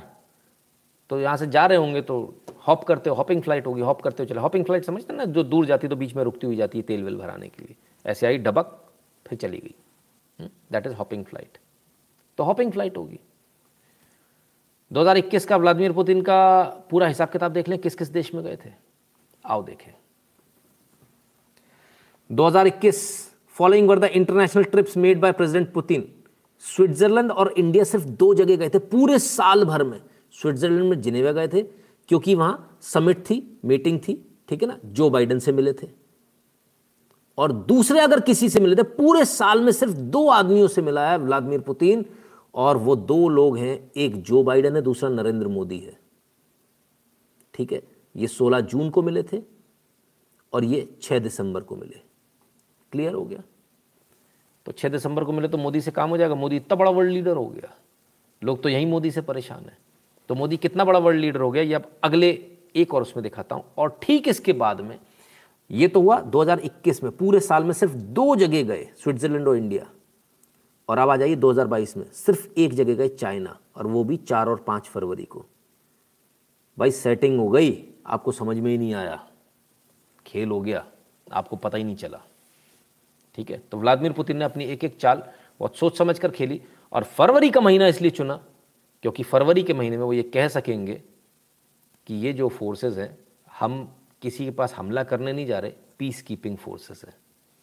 तो इसलिए फरवरी के महीने तक रुका गया। ये हमला उनको बहुत ईजी पड़ता अगर वो सर्दियों में करते, एकदम दिसंबर में करते, जनवरी में करते, बहुत ईजी पड़ता, लेकिन नहीं किया, रुके। क्योंकि रशियन फोर्सेस को जितनी ठंड में काम करने की आदत है, उतनी दुनिया की किसी भी फोर्सेस को उतनी ठंड में काम करने की आदत नहीं है। एक बार फिर से आपको मैप पर ले चलूँ। एक बार फिर से आपको मैप पर ले चलता हूँ। जर्मनी ने जब रशिया पे हमला किया था तो जर्मनी भी ठंडा प्रदेश है, पर इतना नहीं है, उसको अंदाज़ा नहीं था, उसने जन्मपत्री नहीं बनाई थी। तो जब ये रशिया पहुँचे तो रशियन फोर्सेस सिर्फ़ पीछे होती गई। और फिर यहाँ आकर, इस जगह आकर, जर्मनी के लोग बर्फ़ में जम गए थे, मर गए थे। ठीक है? जो जर्मनी के जो सैनिक हैं, उन्हें गोली मारने की ज़रूरत नहीं पड़ी थी। वो बर्फ़ से जम कर मर गए थे, ठंड से मर गए थे। क्लियर है? तो ये फ़र्क है। और इसीलिए बड़े आराम से जो है, रशिया ने इंतज़ार किया, रशिया ने अपनी प्रेसिडेंसी का इंतज़ार किया, कि फेबररी में प्रेसिडेंसी आएगी। तब तक उसने आराम से एक एक जो कहते हैं ना शतरंज शतरंज की बिसात को एक एक अपने मोहरे को सेट किया, कि मुझे किस मोहरे को कितनी पावर देनी है? कौन से मोहरे से मुझे पावर मिलेगी? नरेंद्र मोदी से मुझे पावर मिलेगी या बाइडन से मिलेगी? तो पहले बाइडन से भी मिलने का बात नहीं बनी होगी जून में। तब दिसंबर में आए कि बोले, यार, मेरे को तो करना है। बॉस, तुमको चुप रहना है। अब जो भी बात हुई हो, ये तो हम नहीं कह सकते। लेकिन खैर, मेहरबानी होगी कि आप भाई बहन चाहें, एक वक्त कम खाएँ, पर कश्मीर फाइल्स थिएटर में देखें। वैसे ये गलत है कि किसी पंडित बदला लेने के लिए बंदूक नहीं उड़ाए, नहीं समझ गए होंगे। जी देवांगी, बिल्कुल। ना। तो आइए, अब इसके जो एनालिसिस हम भी करते हैं, सर एनालिस्ट और भी लोग हैं बड़े बड़े लोग हैं, है ना? आइए। F P insider free press insider are Indo Russian ties with the next casualty of great power shifts. Are Indo Russian ties the next casualty of great power shift. तो कहते हैं, द फॉल ऑफ़ काबुल में has widen the rift between New Delhi and Moscow. और कब की news है भाई ये? ये न्यूज़ है सितंबर 2021 की। आप एनालिसिस देखिए किस कदर गलत है साहब।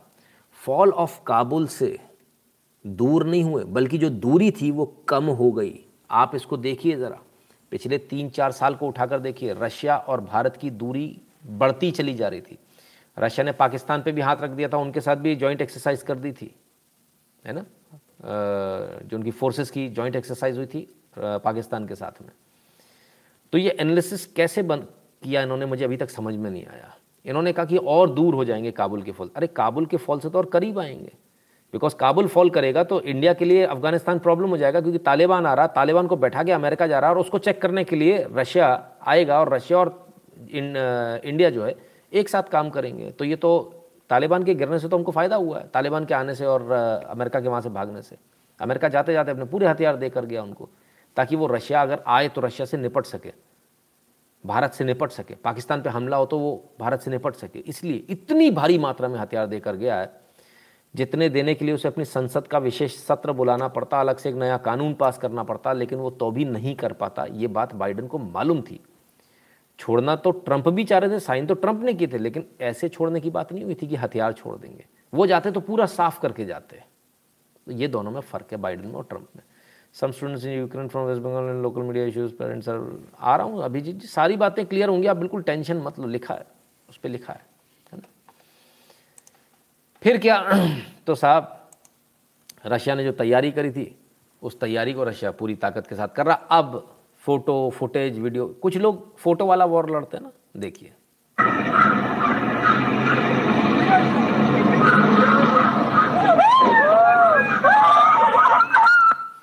अब ये वीडियो खूब चलाया जा रहा है। वह ऐसे आया, उसने टैंक चढ़ा दिया, फलाना कर दिया, ठिकाना कर दिया, ऐसा हो गया साहब। बड़ा अन्याय हो गया। एक बात बताओ, आपके देश में युद्ध छिड़ा हुआ है। कर्फ्यू में तो अपन बाहर निकलते नहीं है। बाहर दूसरे देश की सेना है। आप बाहर निकलोगे? किसने बोला था बाहर निकलने को बाबा? हालाँकि ये बच गए। हालाँकि ये बच गए। हम्म?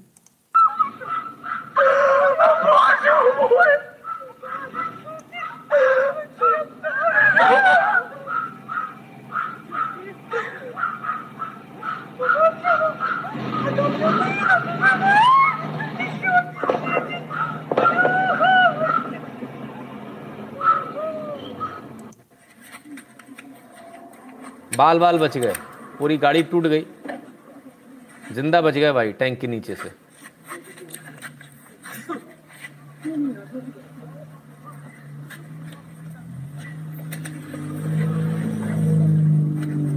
ये वीडियोस इसलिए दिखाए जा रहे हैं ये वीडियोस इसलिए दिखाए जा रहे हैं ताकि रशिया को गलत साबित किया जा सके कि रशिया देखो कितना एग्रेसर है। जो रशिया ने पीस कीपिंग फोर्सेस बोला ना, उसको वो हटाने के लिए कि रशिया एग्रेसर है भाई, रशिया ने ऐसा कर दिया, रशिया ने वैसा कर दिया, तमाम सारी चीज़ें कर दी हैं। हम्म। तो ये बेसिकली रशिया के खिलाफ दिखाने की एक प्रयास है, लेकिन रशिया को कोई फ़र्क नहीं पड़ता। क्यों फ़र्क नहीं पड़ता? आइए देखिए। Explain why did Russia capture Chernobyl site of horrific nuclear incident भाई, ये जो है, न्यूक्लियर साइट है, न्यूक्लियर पावर प्लांट है। यहाँ पर बहुत बड़ा एक्सीडेंट हुआ था, लीकेज हुई थी। इसके बाद पूरे, इस पूरे जगह को खाली करना पड़ा था। लेकिन इस जगह पर भी कब्जा कर लिया और सबसे पहले कब्जा करने वाली जगहों में ये था। तो आखिर ये क्यों था? दो कारण से। एक तो प्लेन्स था सीधा सीधा इस पर कब्जा जल्दी हो सकता था। दूसरी बात न्यूक्लियर पावर प्लांट है, तमाम और न्यूक्लियर इस्टेब्लिशमेंट वहाँ हो सकते हैं, जो भी चीज़ हो। तो रशिया नहीं चाहता था कि उसका गलत इस्तेमाल हो। जो न्यूक्लियर वेस्ट है, उनका भी गलत इस्तेमाल हो सकता। तो गलत इस्तेमाल ना हो, इसलिए फटाफट रशिया ने उसको कैप्चर किया। हालाँकि यूक्रेन का यह कहना था कि हम भाई इस तरह की हरकत नहीं करेंगे कि जो न्यूक्लियर वेस्ट है उसको फैला दें या इस प्रकार की कोई घर करें लेकिन देखिए, जब देश कोई हारता तो कुछ भी करने को, कुछ भी पॉसिबल है एनीथिंग इज़ पॉसिबल तो Russia didn't take the chances और वहाँ से आगे बढ़े और कीव भी वहाँ से कुछ वन थर्टी किलोमीटर्स के आसपास है। तो वहाँ से फटाफट पहुँच गया बहरहाल वो रशिया की प्रॉब्लम है, वो कहाँ से अंदर जाएगा, क्या करेगा? ठीक है ना? इसमें तो वो उसकी स्ट्रैटेजी है। लेकिन इसके बाद यूक्रेन पर रूसी अतिक्रमण के खिलाफ यूरोपियन परिषद का बड़ा फैसला। रूस को किया निलंबित। उफ अरे रे रे रे यूरोपियन यूनियन ईयू से सस्पेंड कर दिया। जैसे कि उसकी दाल रोटी बंद हो जाएगी, उसको फ़र्क नहीं पड़ने वाला बाबा। 47 देशों की परिषद ने शुक्रवार को घोषणा की कि रूस को तत्काल प्रभाव से निलंबित कर दिया गया। इससे पहले यूरोपियन यूनियन ने यूरोप में पुतिन संपत्ति जब्त करने का निर्णय लिया है। अच्छा भैया, अब रशिया से तो कैसे बोल रहे हैं? तो अब रशिया के लोगों में, देखिए, अब फिर एक एजेंडा चला। जैसे पहले एजेंडा चला था ना वहाँ, यूक्रेन में आपस में लड़ाया, पहले रशिया में लड़ाया, फिर यूक्रेन में लड़ाया। अब फिर से रशिया में शुरू हो गए। इनके जो स्लीपर सेल्स हैं, जो इनके एजेंट हैं, जो हमारे अभी जो लेफ्टिस्ट जो ये काम करते हैं, उनको खड़ा कर दिया गया कि भाई, आप जाओ, प्रोटेस्ट करो। और प्रोटेस्ट करने के साथ अब ये बताया जा रहा है, पुतिन जो है, इसको टारगेट करो। जो यहाँ पर मोदी को टारगेट किया जाता है। इसको जो, ये जो हीरो है, पूरा रशिया जो इसके साथ खड़ा हो जाता है। तो पुतिन की पर्सनल, ये मैं ऐसा देख रहा हूँ, शायद विश्व में पहली बार ऐसा हो रहा है कि किसी देश ने हमला किया और उसकी पर्सनल प्रॉपर्टी को अब जो बाहर उसकी प्रॉपर्टी है या जो है, उसकी पर्सनल प्रॉपर्टी को जब्त किया जाएगा। चलो भाई, कमाल है, ऐसा भी होता है। ठीक है तो ये भी चल रहा है। तो रशिया के लोगों के मन में एक भाव आ जाए कि पुतिन गलत है, पुतिन गलत है और पुतिन को हटाना है। भाई, पुतिन को तो हटा नहीं पा रहे, बड़ी, बड़े प्रयास किए। खैर तो क्या फ़र्क पड़ रहा है रशिया को? कुछ फ़र्क नहीं पड़ रहा। रूसी सेना का दावा यूक्रेन की राजधानी कीव के सम, का संपर्क पश्चिम से काटा एयरपोर्ट पर किया कब्जा। न्यूज़ एजेंसी एपी ने जानकारी दी अच्छा ये कौन? वही वही वही है ना? अमेरिकन प्रेस ने जानकारी दी कि रूसी सेना ने दावा किया कि उसे यूक्रेन की राजधानी के बाहर रणनीतिक रूप से अहम एयरपोर्ट पर कब्जा कर कीव को पश्चिम से अलग कर दिया तो रशियन सेना तो लगातार धड़ाधड़ धड़ाधड़ आगे बढ़ रही है। उनको कोई फ़र्क नहीं पड़ रहा है ना? उनको तो किसी से फ़र्क नहीं पड़ रहा, और पड़े भी क्यों? अब ये क्या, अब इन्होंने क्या शुरू किया? इन्होंने प्रोटेस्ट दिखाने शुरू किए, इन्होंने इस तरह की वीडियो दिखानी शुरू करी। और ये बताने का प्रयास किया कि पुतिन गलत है और हम सही हैं। और ये कौन, किस, किसके ज़रिए हो रहा है? उन्हीं जो आप अभी देख रहे हो ना, ये अमेरिकन कंपनी है, जिस पर आप देख रहे हो इस समय लाइव और जो है ना, जहाँ जहाँ मेरा लाइव जाता है, जहाँ जहाँ पोस्ट डालता हूँ, वो भी अमेरिकन कंपनीज़ है। इसलिए अमेरिकन कंपनी नहीं होनी चाहिए। खैर नकेल कस दिए और नकेल इसलिए कस दिए फेसबुक के ऊपर। रूस का फेसबुक के खिलाफ एक्शन आंशिक तौर पर लगाई पाबंदी। रूस ने फेसबुक का आंशिक प्रतिबंध लगा दिया। रूस ने एक कदम फेसबुक द्वारा क्रेमलिन समर्थित कई मीडिया के अकाउंट पर प्रतिबंध लगाने के बाद उठाया। तो वहाँ का जो मीडिया है, ये भी आपको जो बता रहा है ना, ये यहाँ का मीडिया वेस्टर्न इन्फ्लुएंस्ड मीडिया बता रहा है। क्योंकि ये लिख रहे हैं फेसबुक द्वारा क्रेमलिन समर्थित, यानी रशियन गवर्नमेंट को क्रेमलिन कहा जाता है। तो क्रेमलिन समर्थित, जबकि वो रूसी मीडिया थे। क्रेमलिन समर्थित नहीं थे। रूसी मीडिया के अकाउंट को छुपाया जा रहा है उनको बंद कर दिया जा रहा है उनको सस्पेंड कर दिया जा रहा है उनके, उनको कवर कर दी जा रही उनकी वीडियो। और जो अमेरिकन जो दिखाना चाह रहे हैं, वो दिखाया जा रहा था फेसबुक पर। तो उसने उठाकर फेसबुक को ही बैन कर दिया। मैं कहता हूँ, पूरा बैन कर देना चाहिए, थोड़ा बहुत नहीं करना चाहिए था। है ना? तो कोई गलत नहीं अपने देश को सुरक्षित करने के लिए किसी भी राष्ट्राध्यक्ष को जो करना पड़ेगा या किसी भी देश को जो करना पड़ेगा, वो करेगा। और फेसबुक को, और ऐसी, ना सिर्फ़ इनको बैन करना चाहिए, बल्कि इनके ऊपर क्रिमिनल लाइबिलिटी डालकर इनको प्रिजनर ऑफ़ वॉर मतलब एक तरह से मानकर इनको वही इनके साथ किया जाना चाहिए जो कि एक दुश्मन के साथ किया जाता है। तो ये दुश्मन देश जैसा काम इन्होंने किया है इनके साथ में। देश के साथ गद्दारी करी तो फेसबुक के साथ लगभग वैसा ही एक बार तो होना ही चाहिए। खैर। फिर क्या? इन्होंने इतना सारा किया। पुतिन ने अपना कार्ड खेल दिया ट्रंप कार्ड पुतिन क्या कर रहे हैं? आइए। Putin calls on Ukrainian military to seize power to better negotiate with Russia कहते, भाई, एक काम करो। वहाँ की मिलिट्री को बोला। बोले, आप हमारे साथ आ जाओ, झगड़ेबाजी में कुछ नहीं रखा है। तुम्हारा आदमी गलत है। तुम्हारा प्रेसिडेंट गलत है, इस प्रेसिडेंट को हटा दो। और महिलाओं, बच्चों का इस्तेमाल ना हो, आपके परिवारों का इस्तेमाल ना हो, उनको ह्यूमन शील्ड ना बनाया जाए, इसलिए बहुत आवश्यक है कि आप अपने जो, आपका जो बॉस है, जो टॉप बॉस है, उसको हटा दें। ये वहाँ की सेना से बात करी उन्होंने। उनके लिए एक वीडियो जारी किया है। ठीक है? बड़ा मज़ेदार बात है। यानी कि अब यूक्रेन में जो जिनको पुतिन की बात समझ में आएगी सेना में भी यानी दो धड़े हो जाएँगे। आधों को समझ में आएगी, आधों को नहीं आएगी, दस को समझ में आएगी, बीस को नहीं आएगी, जो भी रीज़न रहेगा। पर दो धड़े तो बनने तय हैं। ऐसे तो पहले बने थे वो दो दो जगहों पर और। ठीक है? तो पुतिन ने अपना ट्रंप कार्ड खेल लिया, अपनी बुद्धि चला दी। सब अपना अपना कर रहे हैं। लेकिन साहब, क्या होगा?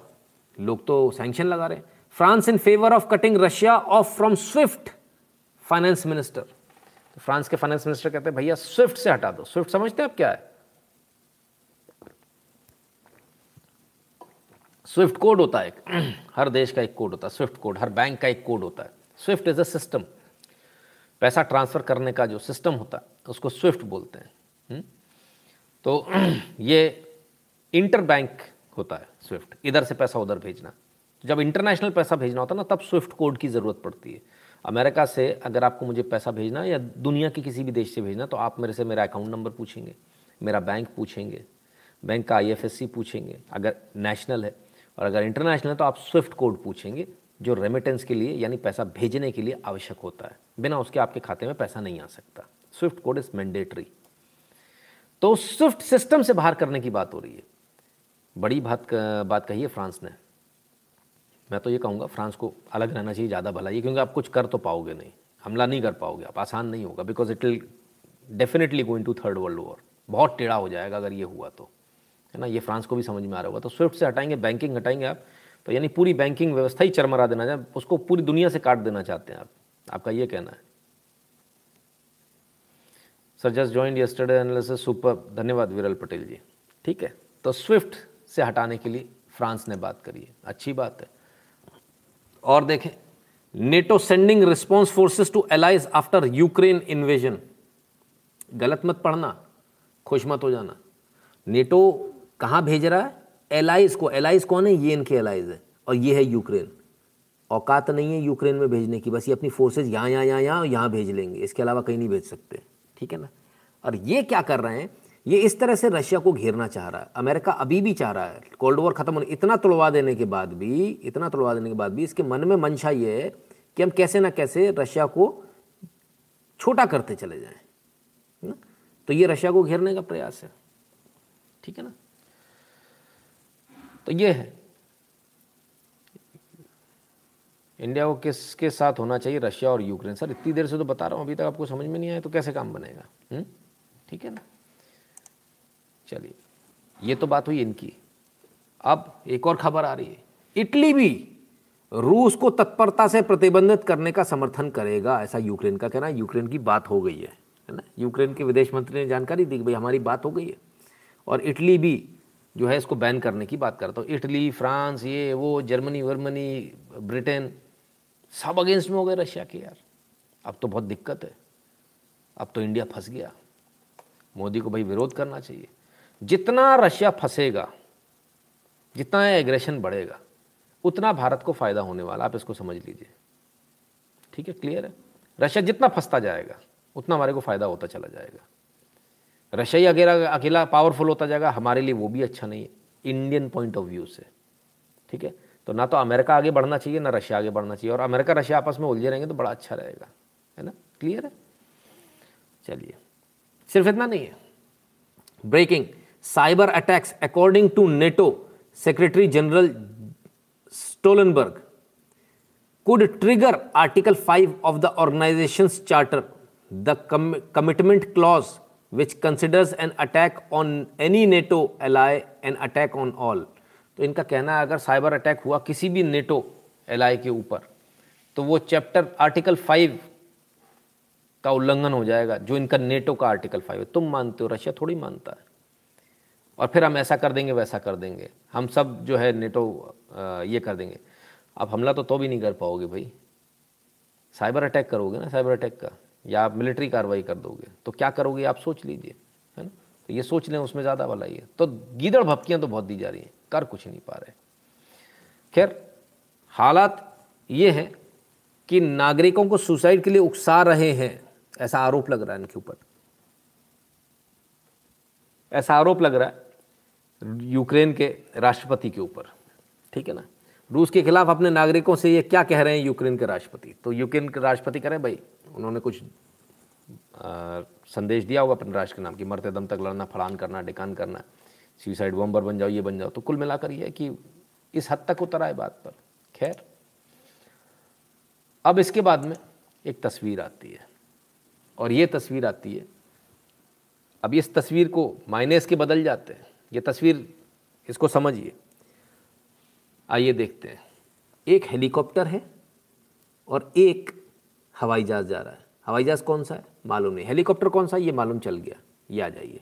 कैलिब्रेटेड, इतने इतने पर इतने इतने, है ना? फ़्लाइट रेडार 24 से लिया गया। और जो हवाई जहाज़ है पीला वाला, इसकी कोई भी जानकारी नहीं है। नॉट अवेलेबल ये यूजुअली जानकारी होती है, पर यहाँ जानकारी नहीं है। क्यों? क्योंकि state emergency service of Ukraine का है। तो ऐसा माना जा रहा है तो क्या मतलब वहाँ के राष्ट्रपति भाग ली क्या इस प्लेन में बैठकर? एक एस्कॉर्ट कर रहा है, एक भाग रहा है। हु? क्या हुआ ये मैटर तो बड़े गजब हो गया।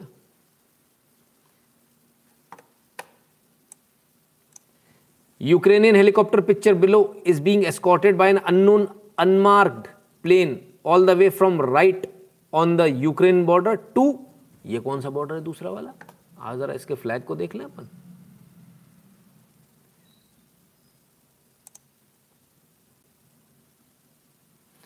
तो यूक्रेन से ये जो है पोलैंड की तरफ़ भाग रहा पोलैंड का फ्लैग ध्यान आ गया। As well multiple USF black hawks led by led the way just a few kilometres ahead interesting stuff तो ये वाली बात आई कि भाई, पोलैंड भाग लिए।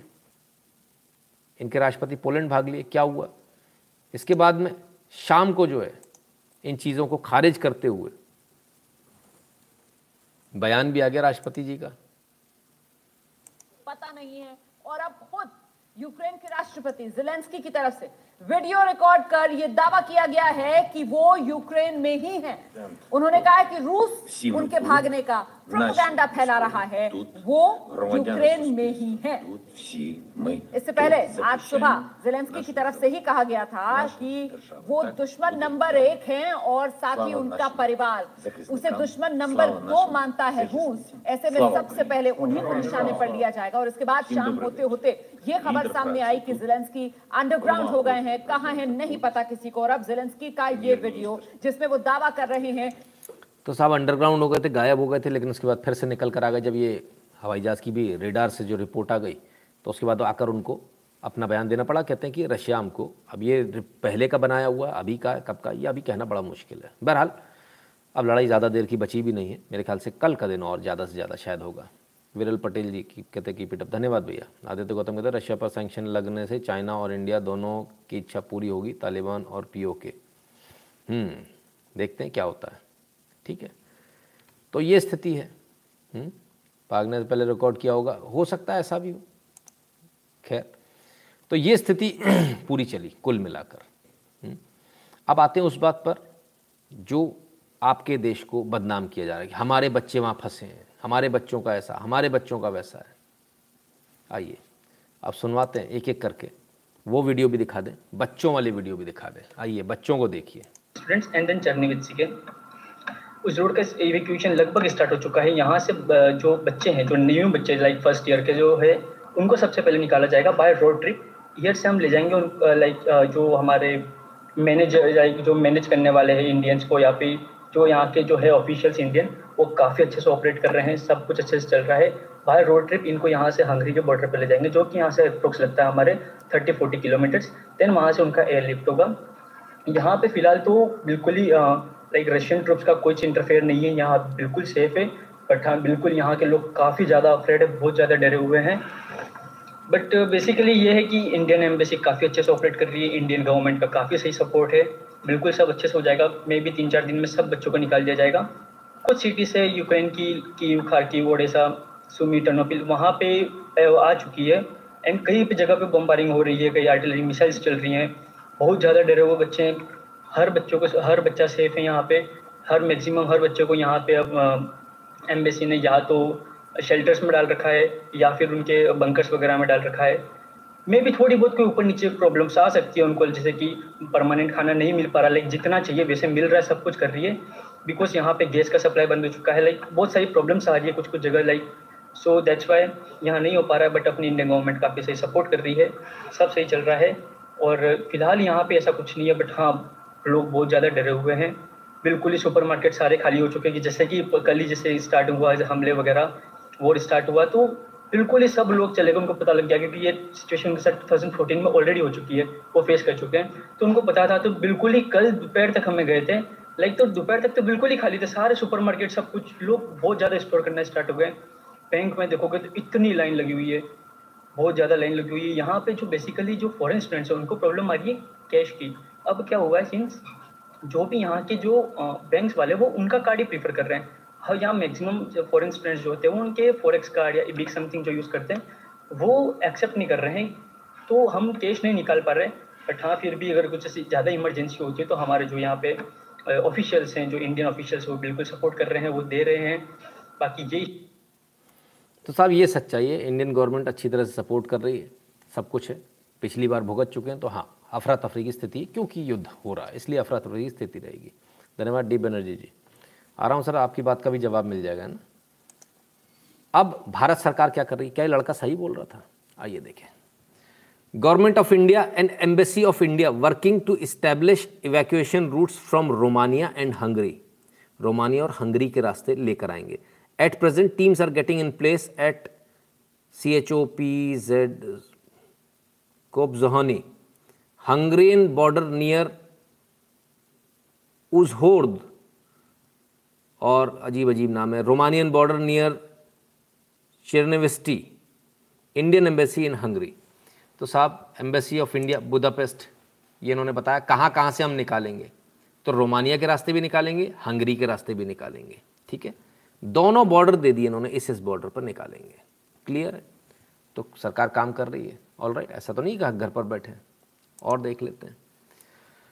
यूक्रेन में फंसे भारतीयों के लिए नवीनतम एडवाइजरी जारी की गई है, जो पोलैंड के रास्ते निकलना चाहते हैं। पोलैंड और लिथुआनिया में भारत के दूतावास। पोलैंड और लिथुआनिया का भी दे दिया भाई, है ना? लाइजनिंग कौन कौन कर रहा है? फलाने फलाने कर रहे हैं। फलाने विवेक सिंह है, रंजीत सिंह है, शुभम कुमार है है ना? लिथुआनिया में, ठीक है? पोलैंड में, तमाम सारी जगहों पर। तो कौन कौन कौन सी जगह हो गई? हंगरी हो गया, रोमानिया हो गया, पोलैंड हो गया, लिथुआनिया हो गया। तो चारों तरफ़ से भारत के स्टूडेंट्स को निकालने की, जो भारत के जो बच्चे फंसे उनको निकालने की पहल जारी है। आइए।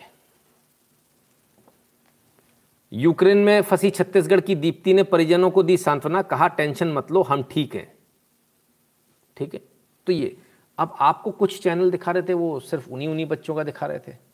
स्लोवाकिया एज वेल हाँ लगभग सभी जगह से भारत के लोग पूछ रहे थे ना, यही वो बच्चे थे जो कल तक पूछते थे।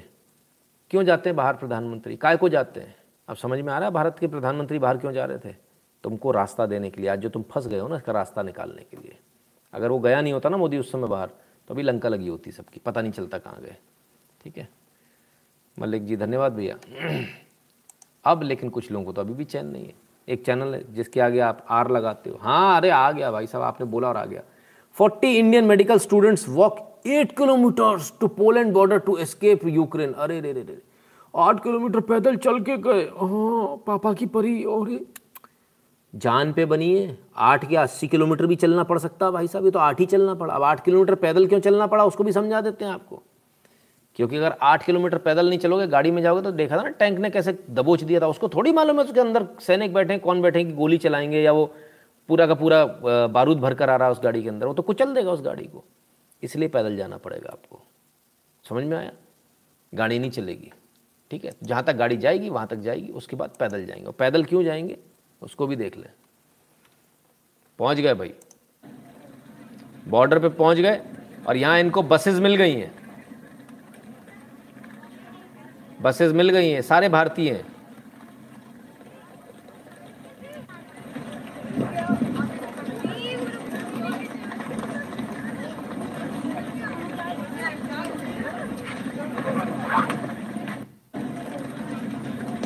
ज़्यादातर इसमें लड़कियाँ दिखेंगी आपको एमबीबीएस करने गई हैं। पापा उल्लू बना के बस शादी करना चाह रहे हैं, कैसे भी। हाँ बिटिया डाटर है। भाई, कर लो आएँगे, उस पर भी आएँगे। खैर, बहरहाल। तो ये स्थिति, कहाँ की स्थिति, ज़रा इसको देख लें। कहीं गलत तो नहीं दिखा रहा हूँ मैं। यूक्रेन ने भारतीय नागरिकों का पहला जत्था सीमा पार कर रोमानिया के सुशी सुशीवा पहुँचा है। यहाँ से हमारी टीम अब आगे की यात्रा के लिए उन्हें बुदारेस्ट की यात्रा की सुविधा प्रदान करेगी। विदेश मंत्रालय प्रवक्ता अरिंदम बागची। तो साहब, ठीक है, निकालना शुरू हो गए। खुद से नहीं निकले थे बच्चे। क्यों नहीं निकले थे? वो उनका हेडेक है। लेकिन फ़िलहाल सरकार के भरोसे बैठे थे। सरकार फ्री में कर दे तो फ्री फ़्लाइट दे दी भाई सरकार ने। ले आओ भैया निकाल के। सरकार ने ठेका लिया हुआ सबका। बिहार के मुख्यमंत्री नीतीश कुमार ने ट्वीट कर जानकारी दी कि जो दो विमान कल यूक्रेन में फंसे लोगों को वापस लेकर मुंबई और दिल्ली लैंड कर रहे हैं, वहाँ से बिहार आने वाले लोगों का संपूर्ण किराया बिहार सरकार देगी। तो भैया घर तक भी आ जाओ। जो बिहार के स्टूडेंट है, उनका किराया बिहार सरकार देगी। अब ये बोलेंगे कि हमको तो फ़्लाइट से आना, हमको तो इससे जाना, हमको तो चार्टर्ड प्लेन से जाना तो उसका नहीं देगी। जो सरकार देती है, वही देगी, है ना? हिंदुस्तान में एक बहुत बड़ी अच्छी चीज़ है। पहले हराम में आना, उसके बाद नखरे भी दिखाने। ऐसे नहीं हम ऐसे आएँगे। ऐसा नहीं हमें ये करना है। तो भाई ऐसे नहीं चल पाएगा, है ना? क्लियर है? अभी, अब इसके बाद भारत के लोगों को तो वापस लाया जा रहा है।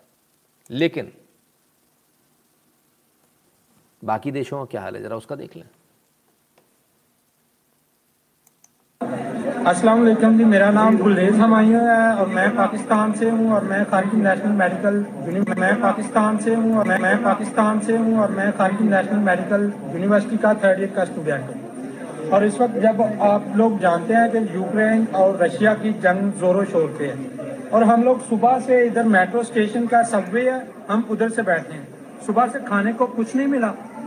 ना हमने कुछ खाया ना हमने कुछ पिया। हम सुबह से इस तरह लाभार्थियों की तरह पड़े हुए हैं जिस तरह दूसरे लोग पड़े हैं। और बिल्कुल भी और बिल्कुल भी एम्बेसी की तरफ़ से हमारी बिल्कुल हेल्प नहीं की गई।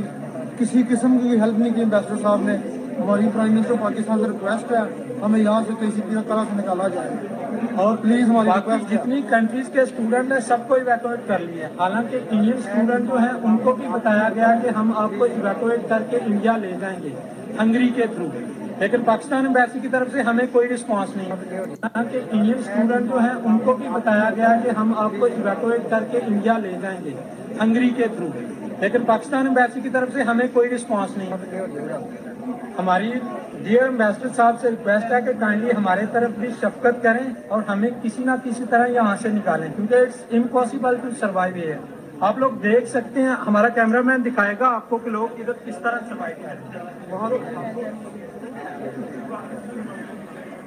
तो साहब, कैमरामैन साहब ने दिखा दिया किस तरह सर्वाइव कर रहे हैं? हम्म?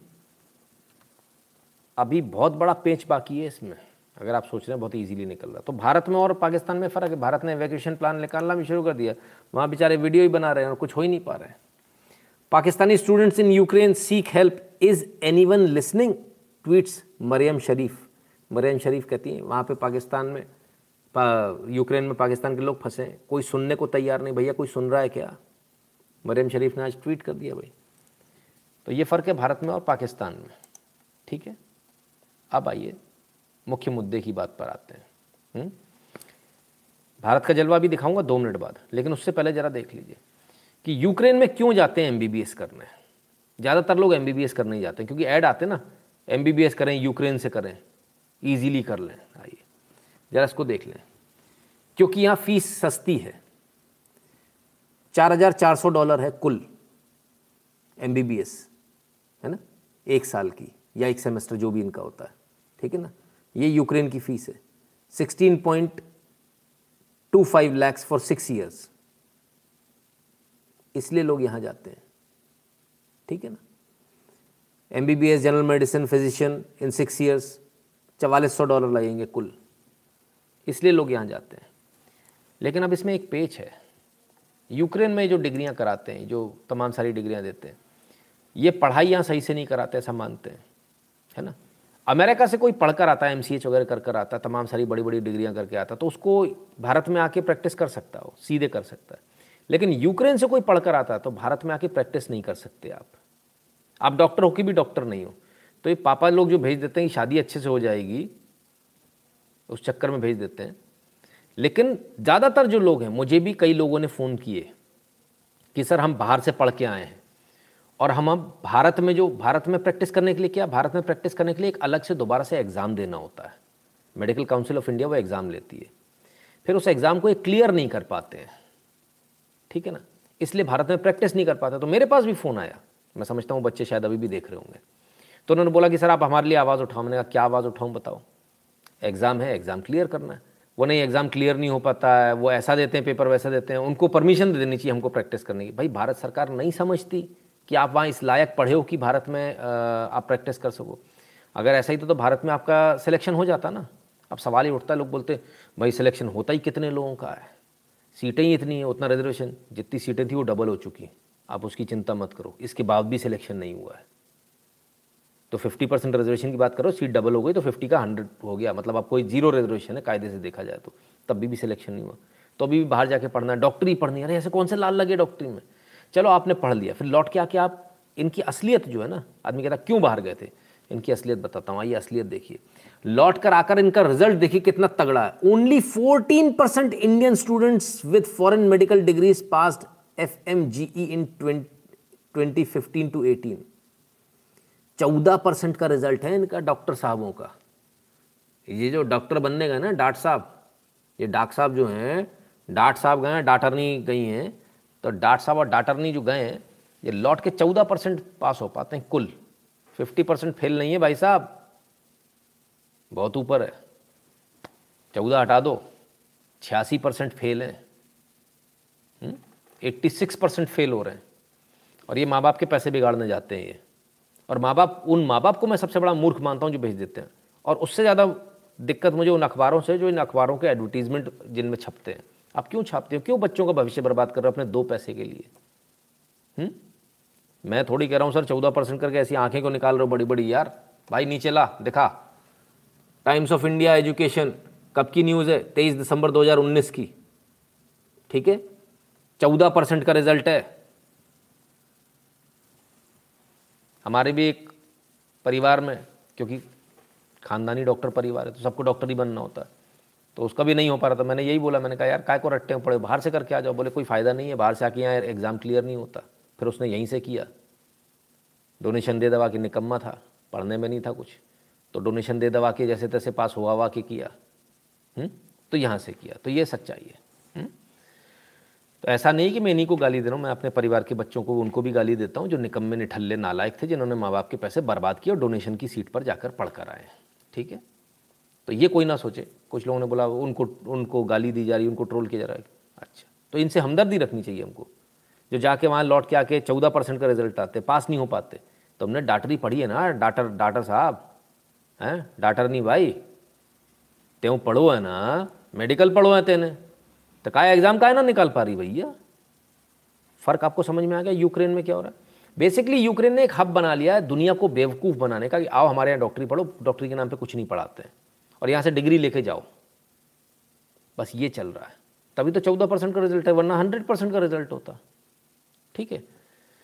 चलिए कमोवेश ऐसा ही हाल भारत का भी है। भारत से यदि आप अमेरिका जाते हो तो आपको वहाँ पर एक एग्ज़ाम पास करना होता है। ऐसा नहीं कि भारत से डिग्री लिया और हवा करते हुए चलेगा और एमबीबीएस में, भाई हम तो एम करें, डॉक्टर हैं। कहता, पीछे हट जा भाई, हवा आने दे जरा। पहले एग्ज़ाम क्लियर कर लो। लेकिन अमेरिका से यहाँ के नहीं होता, क्योंकि वहाँ की एजुकेशन की लेवल वो है कि उन्होंने अपना ये बना रखा है। ठीक है? चलिए, अब आते हैं। इन बच्चों से सहानुभूति होनी चाहिए। होनी चाहिए कि नहीं होनी चाहिए, कितने लोग बोलते हैं? बच्चों से सहानुभूति उनसे जो कह रहे हैं, सरकार हमारे लिए काम कर रही है। जिनको नमक खाने को मिल रहा है तो एग्री कर रहे हैं। उन बच्चों से सहानुभूति की बात की जा रही है, जो वहाँ खड़े होकर ये बता रहे थे कि भारत हमारे लिए कुछ नहीं कर रहा है ऐसा होना चाहिए वैसा होना चाहिए। हम्म, हाँ नाम नोट कर लूँ अपूर्व सक्सेना नाम नोट कर लो होनी चाहिए। और कौन कौन है? नहीं नहीं नहीं नहीं नहीं अच्छा ठीक है। अब जिनसे सहानुभूति होनी चाहिए आइए उनके ट्वीट दिखा दूँ आपको। एंड्रयूज गर्ल मेरा हो गया भाई इंडिया से। टाटा बाय बाय मैं चली। बहुत हो गया इंडिया को बहुत झेल लिया। तीस नौ दो हज़ार बीस। मेरा हो गया भाई इंडिया से। ये इनका भारत के प्रति, ये इनकी प्रतिबद्धता, ये भारत के प्रति इनका प्रेम है, ये भारत के प्रति इनकी इज़्ज़त है।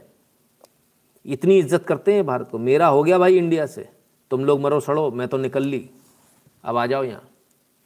I have received so many text from people asking me if I am safe or not it means so much to me I am really panicking and extremely drained but I am okay I am trying my best to come back to India once they resume air travel हैं India वापस आओगी? तुम तो कह रही थी आई am done मेरा तो इंडिया से हो गया भाई। अरे, ये कैसे हो गया? है? भारत को लात मार के गई थी तुम तो। घर से निकलते ही और कुछ दूर चलते ही। अरे, ये क्या हो गया भाई? थैंक गॉड छोड़ दिया India then India save me बचा लो मुझे इंडिया इनसे सहानुभूति होनी चाहिए। इनसे। और कमोवेश। ज़्यादातर बच्चों का यही हाल है। जो टीवी पे अपने वो इंटरव्यू देते घूम रहे थे ना कमोवेश ज़्यादातर बच्चों का, उन बच्चों का ये हाल है। ये जो टीवी पे इंटरव्यू दे रहे हैं ना, भारत हमारे लिए कुछ नहीं कर रहा, ऐसा नहीं कर रहा, ये महा गद्दार है। इनकी तो फ़ोटो देखकर इनको वहाँ छोड़ कर आना चाहिए। इनको लाना ही नहीं चाहिए। ना? अब ये क्या वो, क्या नाम था? अपूर्व सक्सेना जी भाई साहब क्या कहना अब आपको? क्या सहानुभूति रखनी है अपने को? मतलब कि वो मतलब वोट वोट चेंज करना अपने को, अपनी चाल बदलनी है क्या? आगे पीछे करना कुछ मोहरा हो रहा देख लो जरा। हम्म, ठीक है ना? तो ये इनकी सच्चाई है।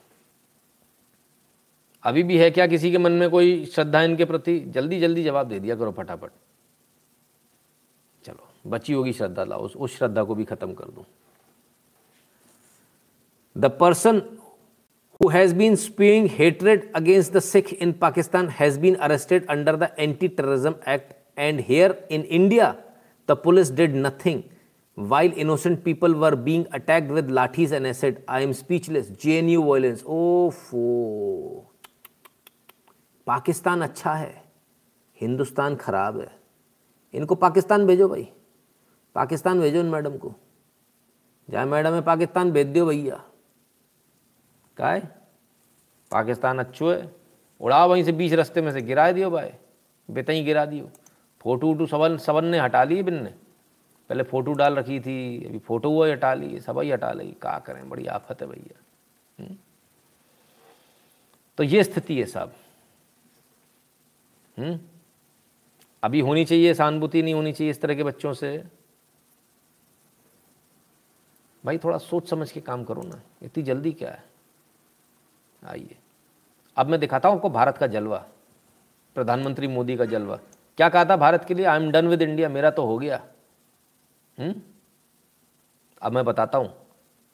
औकात उन सारे लोगों को जो भारत में खाकर, भारत में हगते हैं और गद्दारी करते हैं भारत के साथ। आइए, ज़रा ये भी देख लीजिए। गेट अवर चिल्ड्रन होम अयो किससे हमसे पूछ के भेजा था? खालिस्तान जिंदाबाद नहीं चिल्लाओगे आज? चिल्ला लो यार। तुम्हारे वाले तो बहुत चिल्ला रहे हैं हैं? अब भारत याद आ गया। क्यों ऐसा क्या हो गया? मतलब जब फंसे हम्म कमाल है। जब लगी फटने तो लगी, खैरात लगी बटने, ऐसा होने लगा। चलो भाई, आइए। जलजा जरा, जलजला दिखाऊँ भारत का, आइए। और भारत के झंडे की ताकत दिखाता हूँ। Nationals stranded in Ukraine advised to display national flag on vehicles moving towards borders Bharat का झंडा लगा लेना घंटा तुम्हें कोई हाथ नहीं लगाएगा, ना अमेरिका हाथ लगाएगा, ना रशिया हाथ लगाएगा, ना यूक्रेन हाथ लगाएगा, किसी के अंदर औकात नहीं है कि तुम्हारे को हाथ लगा दे। भारत ने एडवाइजरी जारी करी है। लगाओ झंडा तसल्ली से आप। कोई कुछ नहीं बोलेगा। इसलिए तो फ़ोन किया था पुतिन को, हमारे बच्चे आएँगे, भारत का झंडा जहाँ दिख जाए, बोल देना अपने सैनिकों को। ऑर्डर चला गया सर भारत के झंडे पे हाथ नहीं लगाने का है। भारत का झंडा जहाँ जिसको बचना भारत का झंडा लगा लेना, बच जाओगे। और वो जिनको कह रहे थे ना, मेरा तो हो गया भारत से तो तुमको चैलेंज है। तुम्हारे बाप का अगर तुम असल बाप से पैदा हो तो पाकिस्तान का झंडा लगा लेना। पाकिस्तान अच्छा लग रहा था ना। पहली मिसाइल वहीं गिरेगी आके, पिछाड़ी में घुसेगी दम से जाके। ये भारत का जलजला, और गर्व से कहता हूँ मैं भारतीय हूँ। इस भारत के झंडे की आज इतनी कीमत है। साला जहाँ युद्ध हो रहा, वहाँ ये कहा जा रहा, सफ़ेद झंडा नहीं, भारत का झंडा लगा लो, निकल के आ जाओगे, कोई हाथ नहीं लगाएगा। क्या अमेरिका, क्या रशिया, और क्या फ्रांस, और क्या स्पेन, और क्या इटली, और क्या यूक्रेन, और क्या रशिया? कोई हाथ नहीं लगाएगा। ये जलवा भारत के झंडे का। क्या बात करते हो आप? और आप कौन सी दुनिया में जी रहे हो? कौन सी चरस पी के सोए हुए हो? भाई, भारत आगे बढ़ गया। तुम्हारा मीडिया नहीं बताएगा वो वेस्टर्न मीडिया, अमेरिका वाला। वो नहीं बताएगा तुमको। मैं बताऊँगा सच्चाई। और वो कल मेरे को कहेगा कि झूठ, क्योंकि वो कुत्ते बहुत ज़्यादा है ना। वो सौ कुत्ते मिलकर झूठ बोलेंगे, कल बीबीसी वाला बोलेगा, वो नितिन शुक्ला तो गलत बता रहा था। ठीक है? Government are citizen to leave before war are started in stuck there is bad there not part serious advisory ठीक है, गगन जी, उनको फ्री में जाना था फ्री की फ़्लाइट लगा दी गई है फ्री में आ जाएँगे, कोई दिक्कत नहीं है है ना? ठीक है बॉस तो ये है भारत, सबका बाप। आइए, भरोसा नहीं हो रहा होगा। हम्म। ये है वो, जो आने वाले हैं, झंडा लगा लगा के आ रहे हैं। कहीं कोई रोक भी नहीं रहा। वरना आदमियों को जाना अलाउड नहीं है छोड़कर। यूक्रेन छोड़ के आदमी नहीं निकल सकते। ढल लेगा लेकिन अगर भारत का झंडा भारतीय तो निकल जाएगा। भारत का झंडा रोकेगा, भैया अपना पासपोर्ट दिखा दे, भारतीय पासपोर्ट निकाल दिखाया, जाना। चाहे रूसी सैनिक हो, चाहे यूक्रेन का हो, आपको जाने देगा। How is India planning to bring back its national from Ukraine Air India में ऑपरेट फ़्लाइट फ्रॉम बुचारेस्ट ठीक है साहब? क्लियर है? आ रहा मज़ा आ रहा कि नहीं आ रहा ये बताओ। पैसे वैसे वसूल हुए कि नहीं हुए? वो वोट देने गए थे। गर्मी में, अरे गर्मी लग रही है, ऐसा हो रहा वैसा हो रहा फलाना। अपन तो वोट देने नहीं जाते, उत्तर प्रदेश में काय को जाएँगे? तान चद्दर सो। फिर कुत्तों जैसी औकात हो जाएगी जैसे पहले थी। शब्दों के लिए माफ़ करना मुझे। पर शब्द दिल में से निकलते हैं, क्या करूँ? है ना? फिर वैसे ही अच्छा लगेगा। कोई नहीं पूछ रहा। कोई हाथ नहीं लगा रहा, भारत की बसेस पे एक गोली चलाने की हिम्मत नहीं है आदमी की। झंडा लगा भारत का। कोई रोक नहीं रहा पासपोर्ट दिखाया भारतीय पासपोर्ट जा भैया जा। कभी नहीं थी इतनी इज़्ज़त तुम्हारी। आज़ादी से लेके आज तक कभी नहीं थी इतनी इज़्ज़त तुम्हारी लिख कर देता हूँ गारंटी के साथ। कभी तुम्हारी इतनी इज़्ज़त नहीं थी जितनी आज मिल रही है। अब हजम नहीं हो रही होगी कुछ लोगों को तो वो कल चिल्लाएँगे। हम्म, गर्व से बोलो हम इंडियन हैं। जी बिल्कुल। राजेश जी विरल पटेल जी जय हिंद भैया। ठीक है ना? ये बात सुन के लग नहीं रहा रात के तीन बजे। सर, बिल्कुल नहीं लगेगा, सर। ये ये लाइव है ही ऐसा अनोखा। कि रात के तीन बजे भी तीन नहीं लगते। सुबह लगती एकदम चमचमाती हुई। धन्यवाद राजेश जी। तो समझ में आया क्या भारत का जलवा है? अब अब और जलवा दिखाता हूँ आपको। छप्पन इंच नहीं 560 इंच कर लो। कोई आदमी गलत चीज़ का साइज़ नाप रहा था। बोले, साढ़े पाँच इंच है। हमने कहा, मोदी जी की छाती की बात हो रही थी भाई। बोले, मैंने नाप के देखा। भैया भैया, मैंने नाप के देखा भैया। साढ़े पाँच इंच। मोदी जी की छाती की बात हो रही थी भाई। भगवान ही मालिक है। खैर क्या क्या लोग हैं? अब दिखाऊँ जलवा, फटाफट दिखा दूँ भारत का जलवा। और भारत का वो जलवा जो देखकर आपको आनंद आ जाएगा। आइए, देख लेते हैं। कल की न्यूज़ पढ़ाता हूँ। मोदी बड़े नेता मदद करें, यूक्रेन के राजदूत ने दिया महाभारत और चाणक्य का वास्ता। उफ महाभारत, चाणक्य, कुछ तो समझो महाराज। तुम्हारी हमने इतनी धर धर कर मारी है, तुम्हारे खिलाफ हमेशा वोट किया, लेकिन आज मुझे तुम्हारी याद आ रही है। बाबू शोना आई लव यू नो वो मैं तुमको डबल क्रॉस करके जिसके साथ चली गई थी ना, वो कार वो किराए की लाया था, उसकी नहीं थी, उसके फ्रेंड की थी। तुम्हारी बाइक की ज़्यादा अच्छी है। बाबू Shona I am back with you अच्छा चलो भाई। नरेश, जी, धन्यवाद। आइए। ज़रा और देखें एक बार फिर से देख लें उस वीडियो को। नहीं, दिल को तसल्ली मिलती ना दिल से अच्छा लगता, ठंडा ठंडा लगता है इधर पे। हाँ देखिए। लड़के कितने खुश हो जाते समझ जाते हैं एकदम। भुगते हुए कम वक्त। Please don't say anything wrong about Sikhs thousand of Sikhs are giving life to save India due to few Khalistani should not insult all Sikhs अरे तो वो फ्यू हैं, ये ऑल हैं। है ना? तो भाई साहब इन ऑल को उन फ्यू को दो जूते लगाने चाहिए ना? क्यों नहीं लगा रहे? क्यों नहीं लगा रहे? अभी आऊँगा भाई साहब आपकी बात का जवाब दूँगा बहुत ज़बरदस्त जवाब दूँगा। अगर मैंने आज कुछ बोला है तो सर ऐसे नहीं बोलता। आप ज़बरदस्ती फंस गए सर आप जाल में है ना? चलिए आइए सुन लें जरा। सुनिए अभी पूरा जलवा दिखाता हूँ भारत का। Present moment are asking, pleading the support. India is the powerful global player. And in case of aggression of totalitarian regime against democratic state, India should fully assume its global role. Modi ji is one role. Modi ji Modi ji, is Modi ji, is one of the most powerful and respected leaders of the world हाँ विरल पटेल जी, धन्यवाद। तो मोदी जी मोदी जी, बताओ, उनको भी जी लगाना पड़ रहा है। हमारे यहाँ कुछ कॉमेडियन बोलते थे, बोले, मोदी जी को तो मोदी जी बोलने में भी डर लगता है। और उस पिछले वाले को तो कुछ भी बोल दो चल तेरी माँ बहन कर दो तो भी दिक्कत नहीं होती थी ये फ़र्क है भाई, पूरी दुनिया मोदी जी बोलती है। अंग्रेज़ी में जी नहीं होता, लगाना पड़ रहा है बेचारे, मजबूरी है। I feel proud to be Indian and you are absolutely right never felt that way ever before Rajesh Sharma ji, रुक जाइए अभी। अभी आनंद आने वाला आपको। अभी तो कुछ भी नहीं तो कल का दिखाया है। आज का ताज़ा माल खाओ। कल का तो खाली भूमिका बनाने के लिए किया था। तो कौन? यूक्रेन बोलता है, मोदी जी, हमारी मदद कर दो। आइए। अमेरिका क्या बोलता है वो सुनाता हूँ।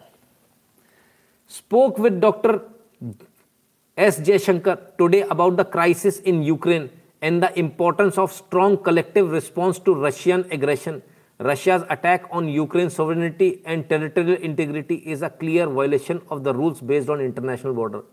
अबे ओए सेक्रेटरी एंटोनी बिल्किन तेरा दिमाग खराब हो गया बाबा। मैंने सुनिए, क्या कहते हैं? जयशंकर जी से बात करी, जो क्राइसिस यूक्रेन में है। बहुत ज़रूरी है सबको मिलकर काम करना। रशिया को जवाब देना बहुत आवश्यक है। रशिया ने एग्रेशन किया सोवरेंटी उसकी फलान ढिकान, उसकी जो है, वो सब, उसकी टेरिटरी में घुस गया। हाँ तो ठीक है। कौन है? सेक्रेटरी साहब हैं यूएस के। टोनी एंटोनी बिल्कन तो जाके रशिया से बात करना यार। न इतनी फटे में काय को, हमारे पास काय को आ रहा है? रशिया से बात नहीं हो पा रही। डर लग रहा है। रशिया से कैसे बात करें? मोदी जी कर सकते हैं भैया। मोदी जी ने रात में फ़ोन लगा दिया था। बीस मिनट बात करिए। वो क्या चल रहा है, क्या नहीं चल रहा? भाई, कब तक ये रट्टेबाजी खत्म होगी? रशिया मतलब यूक्रेन भारत के पास आ रहा मदद कर दो। हाँ। अमेरिका भारत के पास आ रहा मदद कर दो। कलेक्टिव रिस्पॉन्स देना, यार, तुम हमारे साथ आ जाओ। अमेरिका कह रहा हमारे साथ आ जाओ। गजब साहब। कमाल है भाई। सबको भारत की याद आ गई। अच्छा कमाल के लोग हैं। आइए। सिर्फ़ इतना नहीं है। नितिन जी, आपने दिल जीत लिया। जी, धन्यवाद देवनाथ जी। अभी रोकिए, अभी और बाकी है, अभी बाकी है। I felt that respect as an Indian personally. I felt proud of being Indian while I was working in Malaysia from 2014 to even in Indian embassy. हाँ जी, बिल्कुल। देव verbal ji all parents contribute generals to have children's home safely आइए, अब देखते हैं Biden साहब क्या कह रहे हैं। Ukraine crisis we are in a we are in consultation with India haven't resolve that completely says US president Joe Biden Bharat के साथ कंसल्टेशन में है जो बाइडन अमेरिका के सेक्रेटरी से बात करा रहा था, अभी राष्ट्रपति से बात करा रहा हूँ। जो बाइडन कहते हैं, भारत के साथ बातचीत चल रही है, अभी कुछ फाइनल नहीं हो पाया, भैया। मान नहीं रहा है। हमने क्या कहा था? ये जितनी भसड़ फैलेगी ये जितना रगड़ेबाजी फैलेगी, मोदी बैठा है, हार्ड बार्गेनर है, वो लंका लगा देगा इधर की और उधर की दोनों की। अमेरिका से कहता तेरी बात माननी है, पूरी तो नहीं मानूँगा, जो थोड़ी मानूँगा, उसमें भी मुझे फ़ायदा चाहिए। रशिया से बोलूँगा, यार, तेरे से, देख, पूरी दुनिया तेरे खिलाफ खड़ी है यार। अब मेरे को फ़ायदा क्या देने वाला है? हर हाल में भारत का फ़ायदा होने वाला कुछ लोग कह रहे थे, मोदी जी, टेंशन में आ गए। तुम बेटा मोदी को समझ ही नहीं पाए। मतलब मेरा हैरान था ऐसी ऐसी हेडलाइन देखकर कि मोदी टेंशन में, मोदी टेंशन में नहीं, मोदी तो मज़े ले रहा दोनों के, इधर के उधर के। तुम आगे पीछे घूम रहे हो मोदी के। मोदी जी मोदी जी मोदी जी, पूरी दुनिया समय Modi ji, France Modi ji, Italy Modi ji, America Modi ji. कमाल है। Proud to be Indian lots of respect for you Tiranga well topic दिल जीत लिया thank you so much Ankit Pandey ji, मैंने कहा ना, वो न्यूज़ दूँगा जो कोई नहीं देगा। ये चोर चोटे कभी नहीं देंगे आपको। जरा एक वीडियो चल जाए तो आनंद आ जाए। ये कम बखत इन लोगों के वीडियो भी नहीं चलते हैं यार।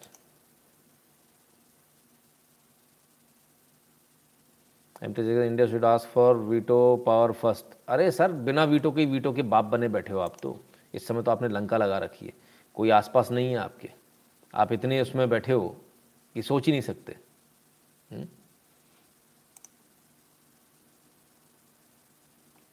एनी वेज तो ये वीडियो चल नहीं पा रहा बाइडन साहब का। लेकिन खैर, ये वीडियो आपको कल मिल जाएगा न्यूज़ भी आपको मिल जाएगी।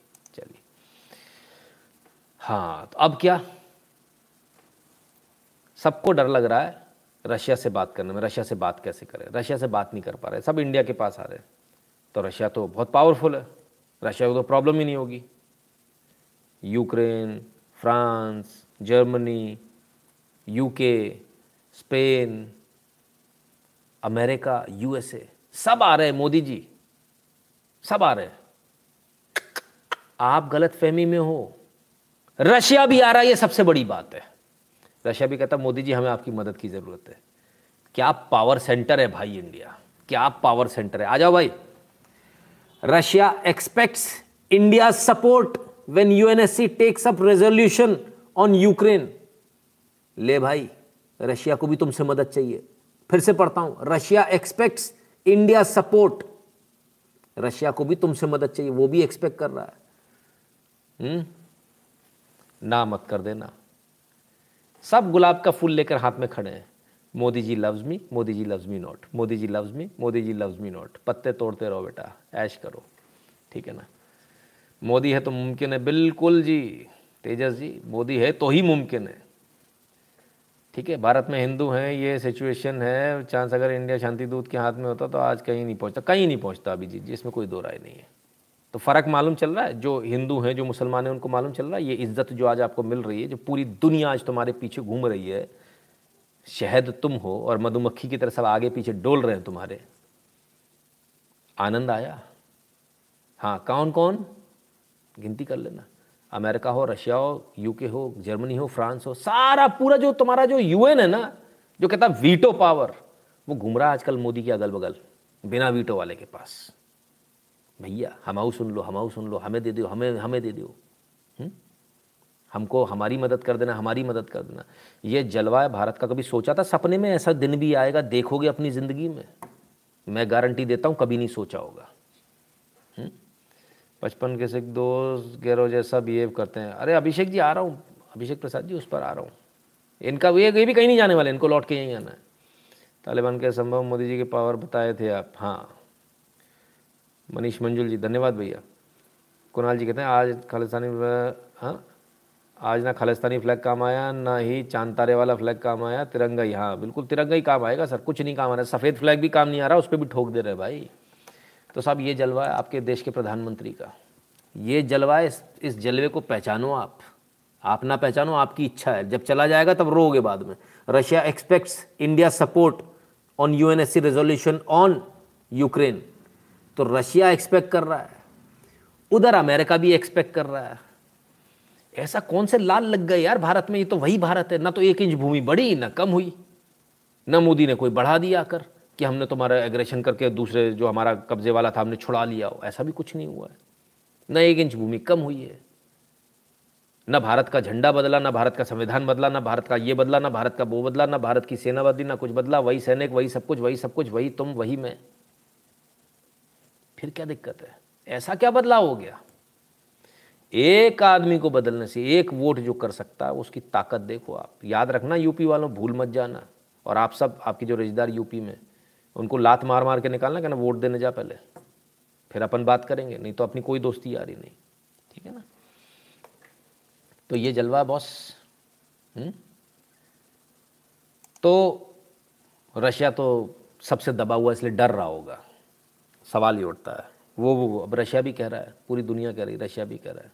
और डर गया होगा ना दुनिया से। This one is from my wife she is a big fan of yours we feel so proud to be Indians here in foreign soil thanks for being such a great influence and bringing in the best and authentic news keep up the great work धन्यवाद, विनोद रैना जी। बहुत बहुत धन्यवाद। और हाँ आपकी पत्नी को खास तौर पे धन्यवाद। न, वो नहीं कहती तो आप पैसे ही नहीं देते यार, है ना? तो मेरी बहन, आपको बहुत बहुत धन्यवाद। इनको ऐसे ही बोलते रहा करो जो थोड़ा सा। तो खैर तो रशिया क्या डर के मारे आ रहा कि पूरी दुनिया उसके पीछे पड़ गई? इसलिए आ रहा भारत से तुम मेरी मदद कर देना। ऐसा ही होगा, तभी तो आ रहा है। हम्म। अगला वीडियो सुना देता हूँ। किसी से नहीं दबरा हो किसी से नहीं दबरा आ जाओ, देख लो भाई। OSCE is uh, national members uh, and providing security is the national uh, sovereignty, and uh, Finland and Sweden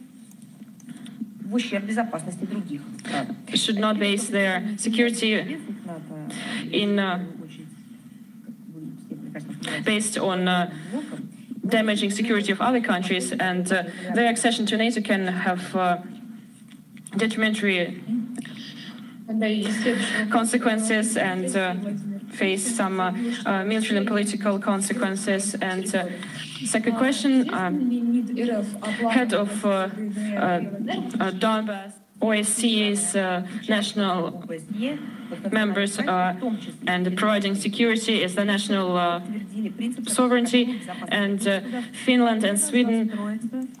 Finland और स्वीडन को आज अभी शाम को खुले में, चौड़े में धमकी दे दी रशिया ने।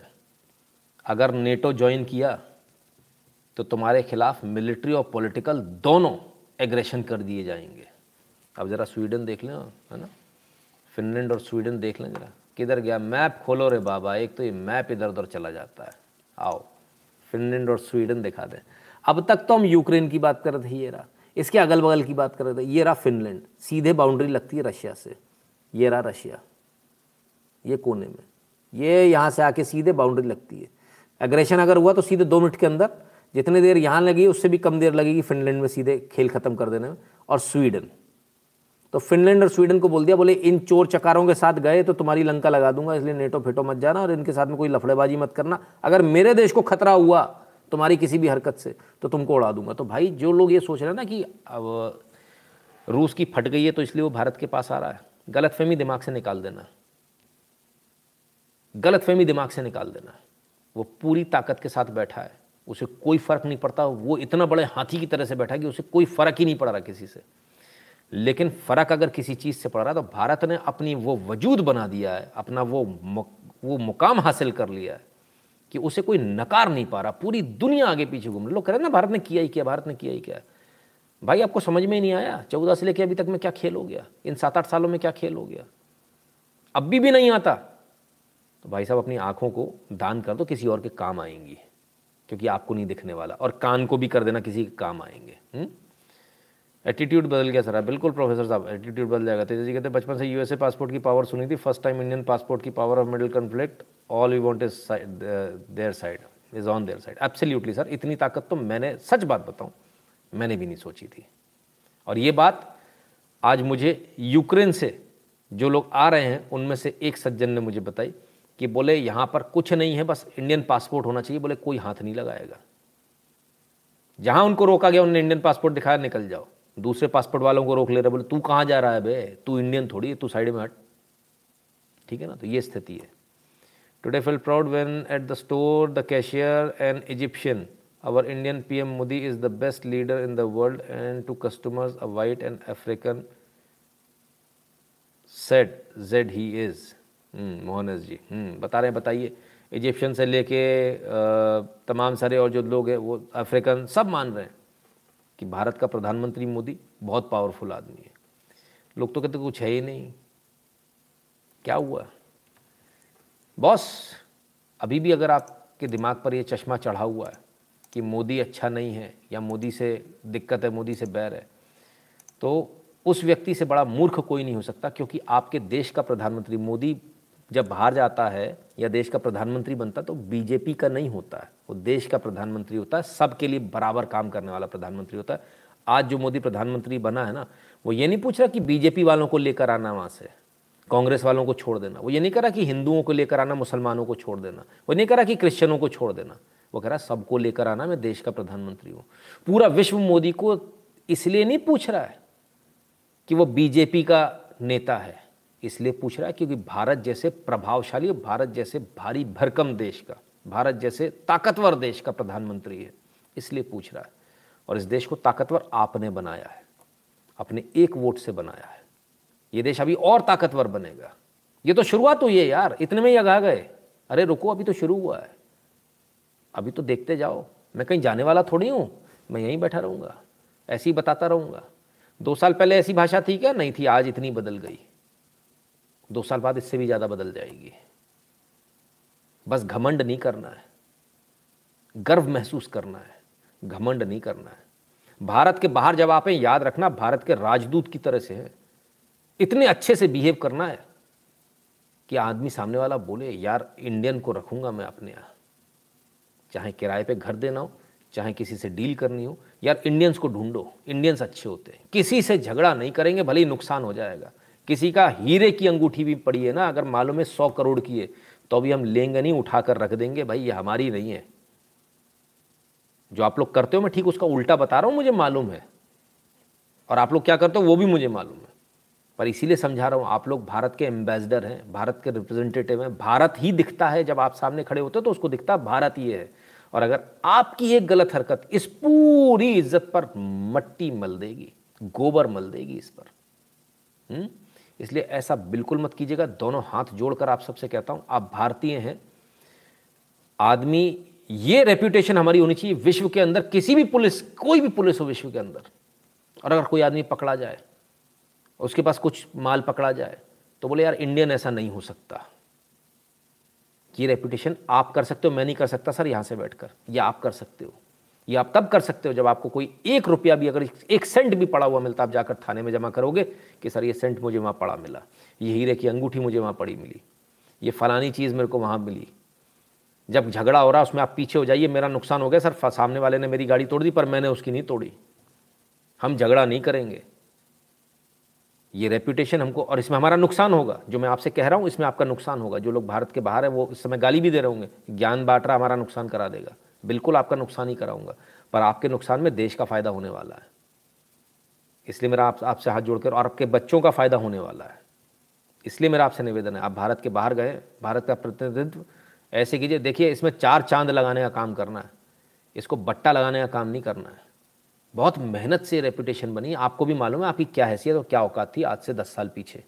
और आज क्या हैसियत, क्या औकात है, वो आपको मालूम है, मुझे कहने की आवश्यकता नहीं है। जो लोग बाहर हैं, वो यहाँ तस्दीक करा दें। वो लिख देंगे, अभी मालूम चल जाएगा। So what about tweet I S S में follow on India I S S में फॉलो ऑन इंडिया ठीक है? आई एस एस क्या बला होगी sir?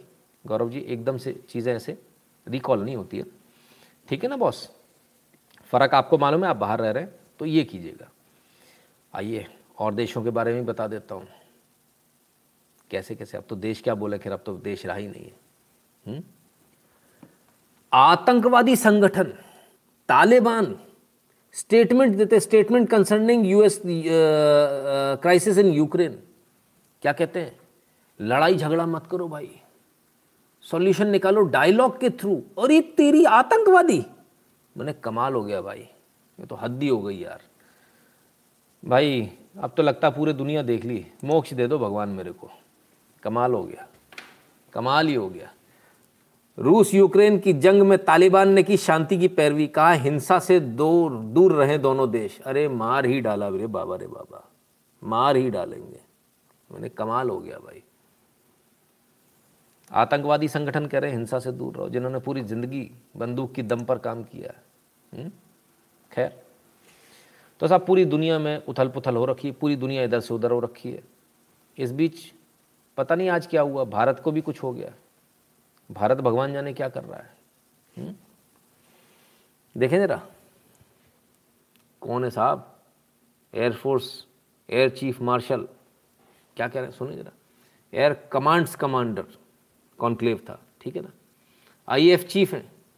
Indian air force chief ask commanders to ensure operational readiness of all weapon system ये आज की ब्रेकिंग न्यूज़ है बॉस ये आज की ब्रेकिंग न्यूज़ है।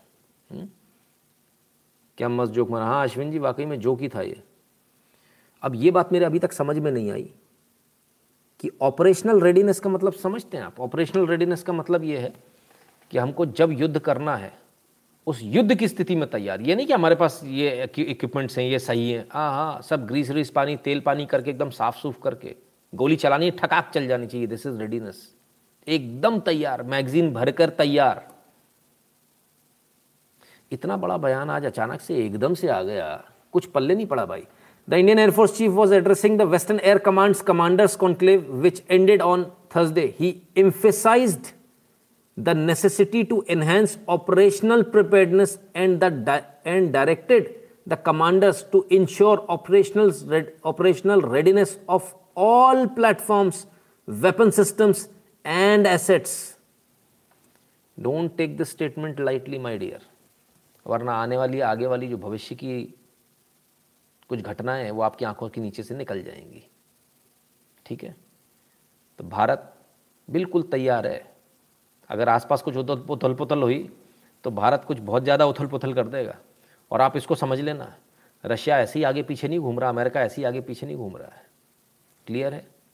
अपने दिमाग में बैठा लीजिएगा। अगर इस पार्ट पर भारत के आसपास कुछ भी उथल पुथल होती है तो बेहतरीन उथल पुथल हो जाएगी भारत की तरफ़ से। भारत पूरी ताकत के साथ तैयार बैठा है। जितनी जल्दी आप समझ लेंगे, उतना अच्छा रहेगा आपके लिए। My first ever YouTube payment to anyone छाती, चौड़ी और आँखों से पानी दोनों एक साथ कर दिया। आज नितिन शुक्ल ने सैल्यूट है बॉस हेमंत राजा बहुत बहुत धन्यवाद। सर, ये मेरा सौभाग्य है और मैं समझता हूँ ये इस देश में इतने सारे हज़ारों, लाखों, करोड़ों लोगों ने जो काम किया ना, इसलिए मैं आज आपकी जेब से सौ रुपये निकाल पाया। आपने आज तक किसी को पेमेंट नहीं किया। अगर मुझे किया है तो इसलिए निकाल पाया क्योंकि इस देश ने करके दिखाया है। एक एक इसमें एक एक मजदूर तक का हाथ है। ये मत सोचिएगा कि सिर्फ़ मोदी जी ने कर दिया। एक एक छोटे से छोटे मजदूर का। जिसने फ्री में राशन खाया ना दो साल उसका भी। जिसने फ्री में राशन खाया उसका भी हाथ है हमें यहाँ तक पहुँचाने में। तो हमें ये भूलना नहीं चाहिए। ये हमें भूलना नहीं चाहिए कि इस देश में काम करने और अभी तो मोदी जी ने कहा पच्चीस साल कठोर परिश्रम। कहाँ पहुँचा दोगे यार? अभी तो अपन सो ही रहे अभी तक तो अपन ने परिश्रम ही शुरू नहीं किया है। आज एक बंदे ने फ़ोन किया मेरे को, यादव जी ने। सुन रहे होंगे शायद अभी भी। कहते, सर, सिविल इंजीनियर था, बिरयानी का ठेला लगा दी मैं शाबाश, चिंता मत करो, सिविल इंजीनियर से ज़्यादा कमाओगे और कमाएँगे। लेकिन अफसोस इस बात का, बहुत सारे लोग बोलते हैं, सर, हम आपको वीडियो भेजते हैं, फ़ोटो भेजते हैं। और मैं उनके उसी नंबर को देखता हूँ। और वो कोई दूसरे नंबर से फ़ोन करते हैं और दूसरे नंबर से भेजते हैं तो सर, कभी नहीं मिलता हमारे को। हम चाह कर भी उसको नहीं ढूंढ सकते। हुँ? तो आपका नाम फ़ोटो भी नहीं मिला यादव साहब, है ना? बहरहाल, जब भी आएँगे तो आपकी बिरयानी ज़रूर खाएँगे। Yes people respect us as Indians sir it is a this is tough to stay neutral in this conflict Tejas ji दोनों तरफ़ से न्यूट्रल कौन कह रहा है? बेवकूफ़ होगा जो इस समय न्यूट्रल होगा। बेवकूफ़ होगा। हम्म? ठीक है ना? राजीव जी, धन्यवाद। वो बेवकूफ़ होगा जिस समय न्यूट्रल होगा। इंडिया की स्थिति बताऊँ? देसी भाषा में बुरा नहीं मानना कोई। हम्म? बता दूँ अपने अंदाज में। इंडिया की स्थिति इस समय मालूम कैसी है?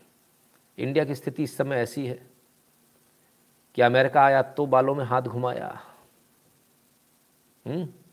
और रशिया आया तो अपनी लट लेके उलझा ली। दोनों को लंका लगाने वाला है। ये किसी को नहीं छोड़ने वाला है। आप इसको समझ लो। भारत किसी को नहीं छोड़ने वाला। और यही स्ट्रेटजी अरे हम पहले डरते थे साहब बार्गेन करने की औकात नहीं थी हमारी। आज जिस ताकत के साथ हम बैठे हैं, सर, हम बार्गेन की टेबल पर बैठे हार्ड बार्गेन की टेबल पर। बता किसको क्या चाहिए सबको सब मिलेगा, हमें जो चाहिए वो हमें दे।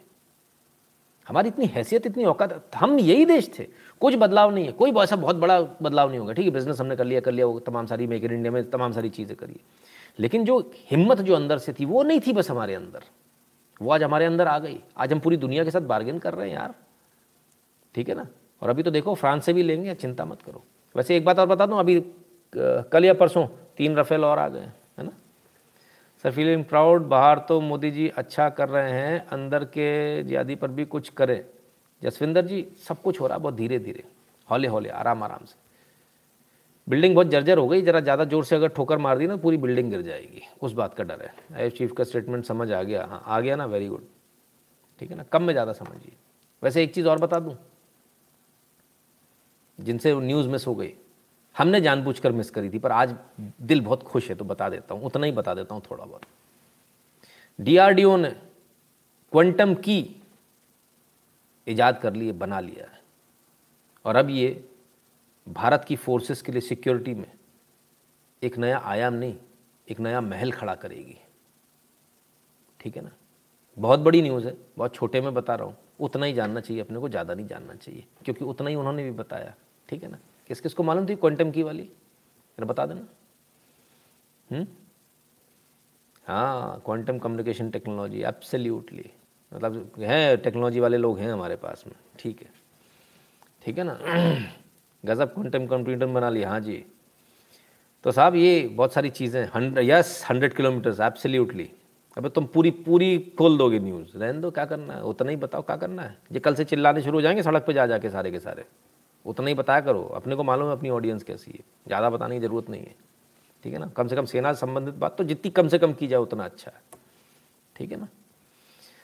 तो बस इतना समझ लीजिए, कुछ बहुत बड़ा धमाका कर दिया इस देश ने। बहुत बड़ा धमाका कर दिया है। लेकिन मज़े की बात यह है, चाहे वो सैटेलाइट को नीचे गिराने वाला धमाका हो, चाहे क्वांटम की वाला हो, ये बड़े धमाके ना हमारे देश की जनता को पल्ले ही नहीं पड़ते हैं। मैं हैरान था साहब कि जब सैटेलाइट को गिराया, वो इतनी बड़ी न्यूज़ थी, उसको इस मीडिया ने कवरेज नहीं दिया, लोगों को पल्ले ही नहीं पड़ा कि हम कौन सी दुनिया में पहुँच गए हम। कमाल के लोग हैं। खैर, आज भी आप ऐसी दुनिया में पहुँचे हो जहाँ अच्छा अच्छा ये कहते थे लोग भारत इंडिया यहाँ पहुंचेगा। अरे हट हवा आने दे। ठीक है ना? हवा नहीं आने दे सर। हवा तो अब हम ला रहे हैं। ठीक है ना? जिन ड्रोन्स को कभी इंपोर्ट करने की सोचते थे आज ये सोच रहे हैं जिनसे पुराने एग्रीमेंट उनको कैंसिल कैसे कर लें? क्योंकि भारत के बच्चों ने ऐसे ड्रोन्स बना दिए एक साल के अंदर अंदर ऐसे कर, खेल कर दिया कि आदमी को समझ में नहीं आ रहा। सर्विलांस ड्रोन्स में ऐसे एक से एक बेहतरीन ड्रोन्स बना दिए कि वो बाहर बिल्ले वाले जो हम इम्पोर्ट करने वाले ड्रोन्स हैं उनसे बेहतर बन रहे हैं। और दसवा छोड़िए, पचासवें भाग में बन रहे हैं। ये भारत के बच्चों में दम है बस इन पर भरोसा नहीं किया जा रहा था कल तक। अरे, इसको पैसा कौन देगा? ये तो डुबा देगा। अब स्टार्टअप इंडिया में स्टैंड अप इंडिया, इन सब में पैसा मिल रहा है। अब इनके ऊपर पैसा खर्च हो रहा है। देखो दो दो तीन तीन लाख करोड़ के जब घोटाले नहीं होते ना, जब आप अपना एक वोट सही जगह देते हो, तब दो दो तीन तीन लाख करोड़ के दस दस बीस बीस लाख करोड़ के घोटाले नहीं होते, तब वो पैसा इन बच्चों को दिया जाता है। अच्छा बेटा, तुमको कितना चाहिए? दो, चार, पाँच करोड़ दे दो। स्टार्टअप करने दो, चलाने दो। क्या होगा फेल होगा। लेकिन उनमें से दो भी अगर सक्सेसफुल हो गए तो देश तर जाता है। पी के कमिंग सर जय हो। अब क्या कह सकते हैं कृष्णन साहब, है ना? अभी देखते हैं। चलिए, एक न्यूज़ फिर से याद दिला दूँ, क्योंकि सरकार फिर से करी, भारत सरकार फिर से करी। उमेश प्रताप सिंह जी बहुत बहुत धन्यवाद। क्योंकि भारत सरकार फिर से करी, और जो कह रही है वो सुन लीजिए। जम्मू कश्मीर की सीमावर्ती इलाकों में भारतीय सेना ने घोषित किया अलर्ट यह है वजह। क्यों घोषित कर दिया सीमावर्ती इलाकों में जम्मू कश्मीर के? भारतीय सेना की ओर से दी गई जानकारी है कि पाकिस्तान आतंकियों को तालिबान वह हथियार पहुँचा रहा है जिसे अमेरिका, अमेरिकी सैनिक अफ़गानिस्तान में छोड़ गए थे, जिसके बाद से सेना ने सीमा पर अलर्ट घोषित कर दिया। कब बताया था, बॉस? कब बताया था ये कश्मीर आएँगे? कब बताया था, बताओ। जब किसी ने ये भी नहीं बताया था कि अमेरिकी सैनिक उस हथियार को छोड़ गए। कम वक्त ऐसे ऐसे वॉकी टॉकी ले आए हैं जो कम वक्तों को खुद को चलाने नहीं आते, लेटेस्ट लेटेस्ट ले आए हैं। ऐसे ऐसे सुअर आ रहे हैं ऐसे ऐसे सुअर आ रहे हैं, वो टच स्क्रीन वाले वॉकी टॉकी हैं। टनाटन। चलाने नहीं आते कम वक्तों को, लेके आ जाते आवाज़ आ रही, जामे से, कछू बोला थे वही इसमें कुछ बोलती, हम खुश होती, आवाज़ आती, जाती। खैर, तब जब बताया था, जब लोगों ने बोला था, अरे, फालतू की बात है, अमेरिका ऐसे हथियार छोड़ के थोड़ी जाता। वो तो कुछ छूट गए। तब जब बताया था, और तब हमने बताया था, कहाँ जाएँगे हथियार? आज वो हो रहा है। ठीक है, सही चैनल पर देख रहे हो ना, मेरे पास 400 करोड़ का सेटअप नहीं है बॉस सही चैनल देख रहे हो, सही न्यूज़ मिल रही है। बार बार वही न्यूज़ कन्फर्म हो रही है ना। कुछ इधर से उधर तो नहीं? हम्म ठीक है। चीन के लिए तैयारी हो रही है, पुनीत गौरव जी कहते हैं। सर, ज़्यादा आगे चले गए आप ठीक है ना।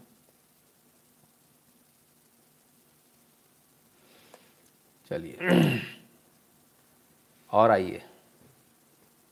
एक और सज्जन की बात कर लें। जिनसे अभी बात हुई है, उन्हीं की बात कर लें। जहाँ के रास्ते आ रहा है आतंकवाद। ओहो, क्या बात है। आपने घबराना नहीं है। अरे, ई, ये क्या हुआ? इतने अच्छे से तो हाथ मिला रहे हो। क्या हो गया भैया?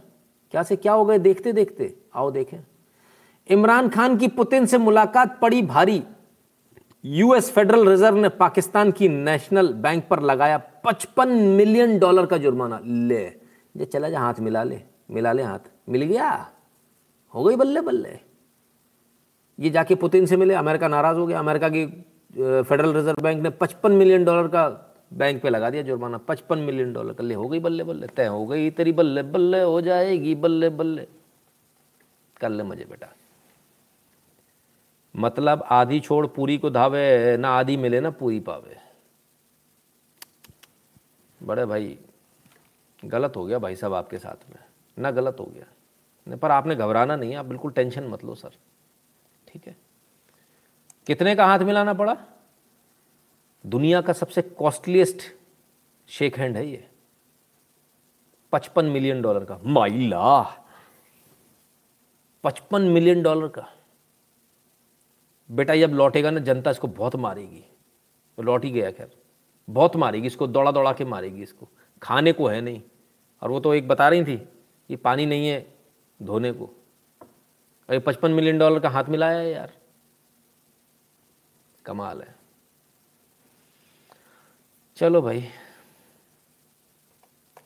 तो चलिए साहब थोड़ी सी न्यूज़ ले लूँ। क्या नाम है इसकी? वो क्या कहते हैं उसको? यूपी की पंजाब की झर की उझर की। ले लूँ थोड़ी देसी न्यूज़ भी ले लूँ नहीं तो गड़बड़ हो जाएगी। हम्म, चलो, समय थोड़ा सा ले लेता हूँ, थोड़ा सा और समय ले लूँगा। इतना बैठे, थोड़ा और बैठ लो, हैं? अच्छी काम की न्यूज़ है, फिर मत कहना, बताया नहीं था। ठीक है? आ जाओ भाई। लोग कह रहे थे, भाई, सरदारों के बारे में कुछ मत बोलो। बिल्कुल सही बात है। जो सही सरदार है, उनके बारे में कोई कुछ नहीं बोलेगा, लेकिन जो गलत है, उनको छोड़ेंगे नहीं। दोनों ही काम है जी। आ जाओ। सरदार जी से सुन लो भाई, कुछ कह रहे हैं। कि मैं दिल में हिंदुस्तान और लहू में भाजपा लेके घूमता हूँ। तुम्हारी अगर 400 में हिंदुस्तान कि मैं दिल में हिंदुस्तान कि मैं दिल में हिंदुस्तान कि मैं दिल में हिंदुस्तान। बस। दिल में हिंदुस्तान है ना? वो हमारा भाई है। और बाकी सबके लिए हम कसाई हैं। और लहू में भाजपा लेके घूमता हूँ।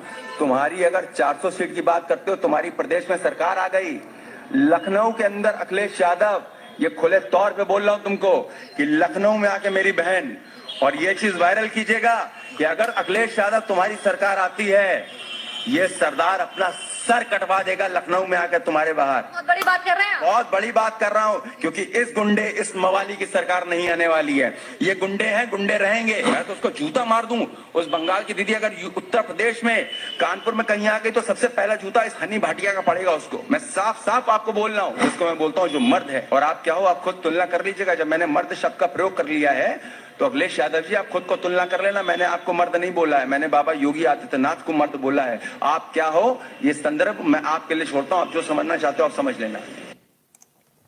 तो भाई, जीतेगा योगी तो जीतेगा यूपी। बड़े ज़बरदस्त। हनी भाटिया जी ने तो रिकॉर्ड तोड़ दिया भाई। है ना? खैर, देश के साथ खड़े होने वाला हर व्यक्ति ऐसी होता है। एक इन्होंने तो ऐसा कह दिया, अखिलेश जी को चैलेंज कर दिया। अखिलेश जी तो आज नज़र नहीं आ रहे। आज भौजी निकल आई। अभी तक नहीं दिख रही थी, भौजी निकल आई अब। चौथे चरण के बाद डर बढ़ता जा रहा है। और भौजी ने आज रिकॉर्ड तोड़ दिया भाई। भौजी का वीडियो देखो पहले आप लोग। सरकार है। दारारंजन की सरकार है। ये बताइए कि जंग का रंग क्या होता है? जब जंग लग जाता है लोहे में इंजन की बात होगी तो लोहा इस्तेमाल होता है इंजन बनने में। जंग का रंग क्या होता है? हाँ? जंग का रंग क्या होता है? पब्लिक ने बोला लाल। शक्ल देखो जरा इनकी। हाँ? कौन सा रंग होता है जंग का? टेंशन में आ गई। लाल होता है मुझे तो पता ही नहीं था। लाल होता मुझे पता ही नहीं था। देखो, मज़े देखो इनके।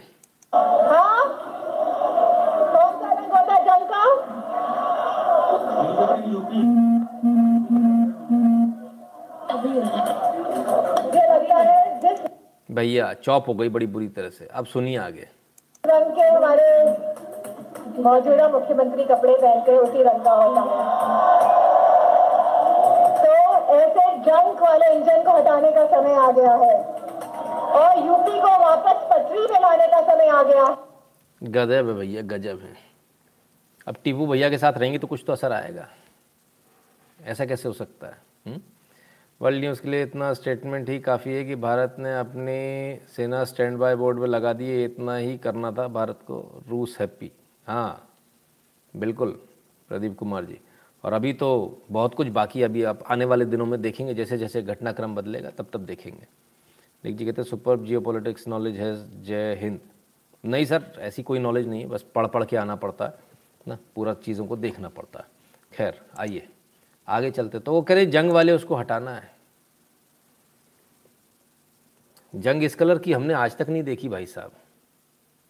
हम्म? चलो खैर। योगी जी का एक नया अंदाज देखिए आप, आनंद आएगा आपको इस अंदाज को देख के। देखो भी खड़े हैं। सभा में वहाँ देखो बुलडोजर भी खड़े हैं मेरी सभा में वहाँ देखो बुलडोजर भी खड़े हैं मेरी सभा में इस हँसी को देख कर तो लोगों के धड़कने रुक गई होंगी भाई। कहते बुलडोज़र भी खड़े हैं, वहाँ देखो मेरी सभा में। हेलीकॉप्टर में जा रहे थे, सभा में दिखा रहे थे बुलडोज़र खड़े हैं। पता नहीं यार, कैसे कैसे लोग हैं, कैसी कैसी बातें करते हैं, बुलडोज़र खड़े हैं, बुलडोज़र नहीं खड़े हैं। देखिए बुलडोज़र खड़े हैं कि नहीं? आइए, देख लें जरा। मार ही डाला, सच में खड़े हैं यार। बाबा का बुलडोज़र। ले भैया, आजा बेटा, अब क्यों ने आना है? चल गया बुलडोज़र बाबा का। हम्म? तो भाई ये ऐसा चुनाव प्रचार पहली बार देख रहा हूँ, जिसमें चुनाव चिन्ह कमल है और बुलडोज़र चल रहे हैं चारों तरफ़। हम्म? सभा में लोग पहुँच रहे हैं, उन्हें भी देखिए। सिर पे बुलडोज़र। क्या दीवानगी बुलडोज़र की भाई?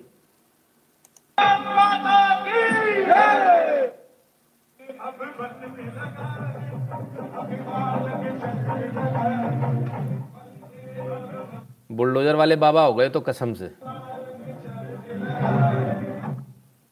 गजब बुलडोजर बाबा है भैया। हम्म। अब तो सच में चुनाव चिन्ह बदल लेना चाहिए, बुलडोजर रख लेना चाहिए। और मैं एक बात बता दूँ, किसी निर्दलीय प्रत्याशी ने यदि रख लिया हुआ ना बुलडोजर तो उसकी बल्ले बल्ले हो जाएगी। तो उसको वोट मिल जाएँगे। हम्म। तो ये सब बुलडोजर बाबा का जलवा है। लोगों का क्या कहना है? लोग चाह रहे हैं कि बुलडोजर बाबा को लाएँ कि नहीं लाएँ? उनकी भी सुन लें। ये तुमका महँगाई जब होने वाली जो है तो महँगाई कोई बात नहीं लेकिन साइकिल में मोदी क्या गलत कर रहा है। क्या नहीं दे रहा?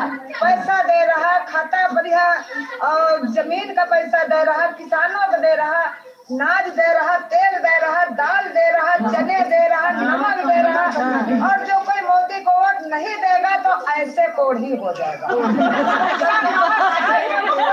मोदी को वोट नहीं देगा तो ऐसे कोड ही जाएगा। और जो कोई मोदी को वोट नहीं देगा तो ऐसे कोड ही जाएगा। नहीं करेगा ऐसे वाले सीधा चले गए। मतलब के साइकिल गया है सरकार उधर सब मोदी क्या गलत कर रहा है? जीतेगा भाई जीतेगा कमल का जीतेगा। जय श्री राम। भैया रे अम्माओं ने इस बार रिकॉर्ड तोड़ दिया। मुझे लग रहा है महिलाओं के वोट इस बार शायद योगी जी को और मोदी जी को ज़्यादा मिलने वाले हैं। दादियों के तो स्पेशली खासकर कल वो देखा नहीं कैसे छुप छुप के बात कर रही थी दादी दादी जी। हम्म? सोशल मीडिया पर एक, एक लेटरेट बड़ा वायरल रहा अंजुमन यादगार हम्म? और अंजुमन यादगार जो चिश्ती शेख शेख जादगान, खुद्दाम, ख्वाजा साहिब, अजमेर अच्छा अजमेर अजमेर की चिट्ठी है और इसमें कह रहे हैं कि दरगाह की तरफ़ से आपको विजय की शुभकामनाएँ, अखिलेश यादव जी को और आगे कहना है कि डॉक्टर रिचा सिंह दरगाह की पुरानी मुरीद है। इनसे काफ़ी सालों से दरगाह पर आना होता है। समाजवादी पार्टी कार्यकर्ता आपके प्रति समर्पित है। इन्हें दो सौ इकसठ शहर पश्चिम इलाहाबाद से समाजवादी पार्टी का टिकट दे दिया जाए तो विजय अवश्य होगी। दरगाह शरीफ की समस्त कमेटी की भी यही राय है कि टिकट इनको मिलना चाहिए, इनकी जीत तय है। तो ये टिकट तय कर रहे हैं और समाजवादी पार्टी में इनके कहने से टिकट मिलता है। गजब, ऋचा सिंह जी का टिकट अगर इस चिट्ठी की मानी जाए तो ऋचा सिंह जी का टिकट इनके कहने से हुआ है। कमाल है भाई। ऐसा भी होता है इस दुनिया में। ये तो हमें मालूम ही था। दरगाह वाले ये काम भी करते हैं। खैर फिर बाद में बोलते हैं ईवीएम हैक हो गई। आइए साहब पंजाब की बात कर लें ज़रा। एक से बढ़कर रहेंगे चन्नी साहब आए हैं। कुछ कहना चाह रहे हैं सुनिए। पंजाब के मुख्यमंत्री चरणजीत सिंह चन्नी साहब सुबह गुरुद्वारे मत्था टेकने गए और मंदिर में आए बात करने के लिए हमारे साथ मौजूद है चन्नी साहब कितने आश्वस्त हैं? अरे मैं बिल्कुल स्वस्थ हूँ। मौजूद चन्नी साहब कितने आश्वस्त हैं? अरे मैं बिल्कुल स्वस्थ हूँ। कितने आश्वस्त हैं? अरे मैं बिल्कुल स्वस्थ हूँ। कितने आश्वस्त हैं? अरे मैं बिल्कुल स्वस्थ हूँ। मार ही डाला। ये उड़ता पंजाब कम बखत बंद नहीं होता। अब तो डूबता पंजाब हो गया है। डूबता पंजाब अभी नहीं अभी तो सिर्फ़ उड़ रहा है। डूबता पंजाब अभी आपको बताएँगे कैसे होता है। राम राम भाई जी, कल आपने जियो पॉलिटिक्स की ज़बरदस्त विश्लेषण प्रस्तुत किया। आपको विशेष अभिनंदन करने के लिए आज सुबह उठा हूँ। आपका अध्ययन और परिश्रम युवाओं को अवश्य प्रेरित करता है आपका अभिनंदन। उत्तम जी, बहुत बहुत धन्यवाद। मैं तो खुद ही इंतज़ार कर रहा था, मैंने कहा आज आपका फ़ोन आने वाला होगा। खैर, आज का भी वैसा ही है। आज का भी वैसा ही है। देखिएगा, आज का आनंद आएगा आपको। हुँ? तो ये पंजाब की स्थिति। अब किसी ने कहा था, सबको ऐसा मत बोलो। सर, जिन्होंने कहा था उनके लिए वीडियो लाया हूँ। हुँ? वीडियो देखिए। सड़क पर क्या हो रहा है?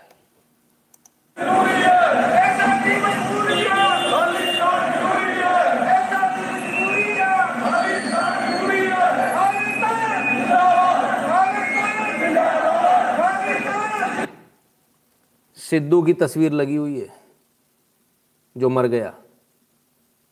ठीक है? यानी लेटेस्ट वीडियो है। और ये पुलिस भी है पुलिस भी कुछ नहीं बोल रही।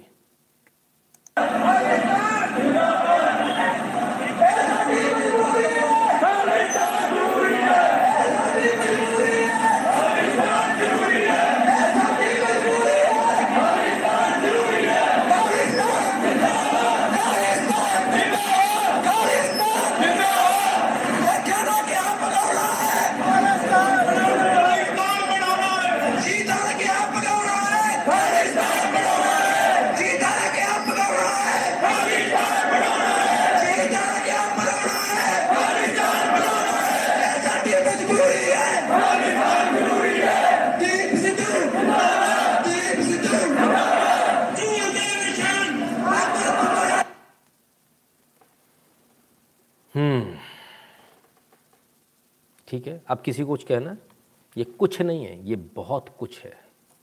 ये कुछ चंद लोग नहीं है, ये बहुत सारे लोग हैं। हम्म? और सड़क के ऊपर निकल रही, भरे चौराहे, भरे इस पर। हम्म? और आगे आइए, एक और, बहुत सारे ऐसे वीडियो हैं, मैं तो सिर्फ़ दो ही दिखाऊँगा आपको।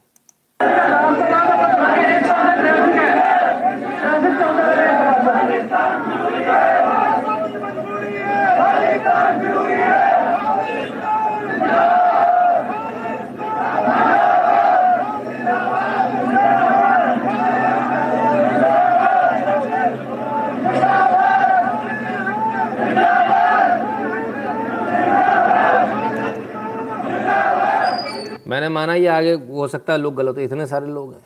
इन्होंने मना क्यों नहीं किया? ये गली मोहल्लों से लोगों ने मना क्यों नहीं किया?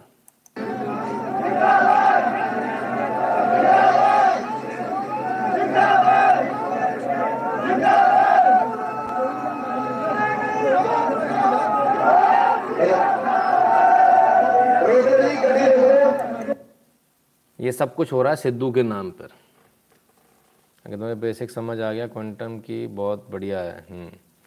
हमारा दीदी को कोई भी लेकर जाओ, गंगा जी उसका एक्सेप्ट नहीं करेगा, आप कोई दूसरा जगह फेंको इनको, अभिजीत जी कहते हैं। अभिजीत जी कोई भी एक्सेप्ट नहीं करने वाला उनको। तो जिन भाई साहब ने कहा था कि भाई जो है सिखों को ऐसा मत बोले, वो एक बार इन वीडियो को ज़रूर देख लीजिएगा और आप इसके बाद खुद देखिएगा। और पंजाब में हो क्या रहा है बेसिकली ज़रा इसको देख लें। इस खबर से आप समझ जाएँगे पंजाब में क्या हो रहा है। पाँच राज्यों में विधानसभा चुनाव के बीच एक हज़ार करोड़ रुपए से ज़्यादा जब्त। पंजाब अकेले में 510 करोड़ रुपए के साथ टॉप पर। हज़ार करोड़ से ज़्यादा जब्त हुए, लगभग एक हज़ार करोड़ जब्त हुए पाँच राज्यों में चुनाव के दौरान। 510 करोड़ रुपए नगद सिर्फ़ पंजाब में जब्त हुए। आप अंदाज़ा लगा लीजिए पैसा आ कहाँ से रहा है, कौन है जो कर रहा है। ये अचानक से एकदम से सिद्धू के पोस्टर कैसे आ गए, किसने छाप लिए? हम्म? कहाँ से आ रहे हैं? इसको हमको समझना पड़ेगा। देखना पड़ेगा। हम्म? पंजाब तो गया इंसर्जेंसी में दोबारा, ऐसा लगता है। चलिए। आइए M B B S M B B S की इतनी बात हो रही थी तो एम बी बी एस की एक बात और कर लें। M B B S in Hindi, अब हिंदी में भी छात्र कर सकेंगे एम बी बी एस की पढ़ाई। मध्य प्रदेश सरकार ने पायलट प्रोजेक्ट के तौर पर की शुरुआत। तो सब हिंदी में भी कर सकते हैं। मध्य प्रदेश सरकार ने शुरुआत करी है एमबीबीएस अब आप हिंदी में भी कर पाएँगे। सच में ऐसा है? ऐसी कहानी है। M B B S will be taught in Hindi medium Bhopal Gandhi medical college में हिंदी में भी पढ़ाई जाएगी। अंग्रेज़ी में भी रहेगी M B B S Hindi में भी रहेगी। Course in Hindi from April Madhya Pradesh medical education minister तो विश्वास सारंग जी, कहते कि भाई, इनके साथ में जो है, जो अंग्रेज़ी के साथ हिंदी में भी पढ़ाई जाएगी। वेरी गुड कन्फर्म है भाई। कांग्रेस ने अब इस पर क्या कहा? कांग्रेस ने हिंदी में मेडिकल की पढ़ाई पर कहा, झोला छाप डॉक्टर बनेंगे युवा। अप्रैल से इस कॉलेज में शुरू होंगी। बताइए। हिंदी में अगर पढ़ाई कर लेंगे तो झोला छप बन जाएँगे। मतलब हिंदी में अगर स्किन को त्वचा पढ़ाया जाएगा तो झोला छाप हो जाएँगे। ये कौन सा हिसाब है भाई? हिंदी से इतनी नफरत क्यों? इस देश से इतनी नफरत क्यों? इस देश की भाषा से इतनी नफरत क्यों? इटालियन में पढ़ाएँ तो कोई दिक्कत नहीं है। हिंदी में पढ़ा देंगे तो दिक्कत हो जाएगी। कमाल के लोग हैं यार। बल्कि मैं तो कहता हूँ, बहुत अच्छी बात है जो बेचारे गाँव के बच्चे, उनको मौका मिलेगा। वो भी पढ़ पाएँगे, वो भी एमबीबीएस कर पाएँगे, नहीं तो बेचारे नाम ही नहीं पढ़ पाते हैं, ऐसी स्थिति रहती है। हम्म? चलिए आइए, महाराष्ट्र भी चलते हैं। एवल Maharashtra minister and NCP leader Nawab Malik, कबाब मलिक, नहीं, Nawab Malik admitted to J J hospital in Mumbai details awaited hospital में भर्ती हो गए साहब। He has been remanded to ED custody till March three in connection with Dawood Ibrahim money laundering case तो साहब hospital में admit हो गए बोले, जेल नहीं जाना हॉस्पिटल में एडमिट हो जाऊँगा हॉस्पिटल में एडमिट होकर समय पड़े हुए एक मज़े की बात यह है, बड़ी एक अजीब सी, एक अजीब सा कनेक्शन है इनका और दाऊद इब्राहिम गैंग का जितने भी आतंकवादियों की संपत्ति जब्त होने वाली थी, जितने भी आतंकवादियों की संपत्ति जब्त होने वाली थी, उनमें से ज़्यादातर लोगों ने इनको संपत्ति बेच दी और उन्होंने कौड़ियों के भाव खरीद ली। एक नहीं है, अनेक संपत्तियाँ ऐसी। समझ में आया आपको? तो ये नवाब मलिक जी कर रहे थे। वेरी गुड दीन बोलता है साहब कुछ भी कहो हम्म? कमाल के लोग हैं आइए ज़रा और एक न्यूज़ ले लें हर्षा हर्षा की एक न्यूज़ ले लें हम्म?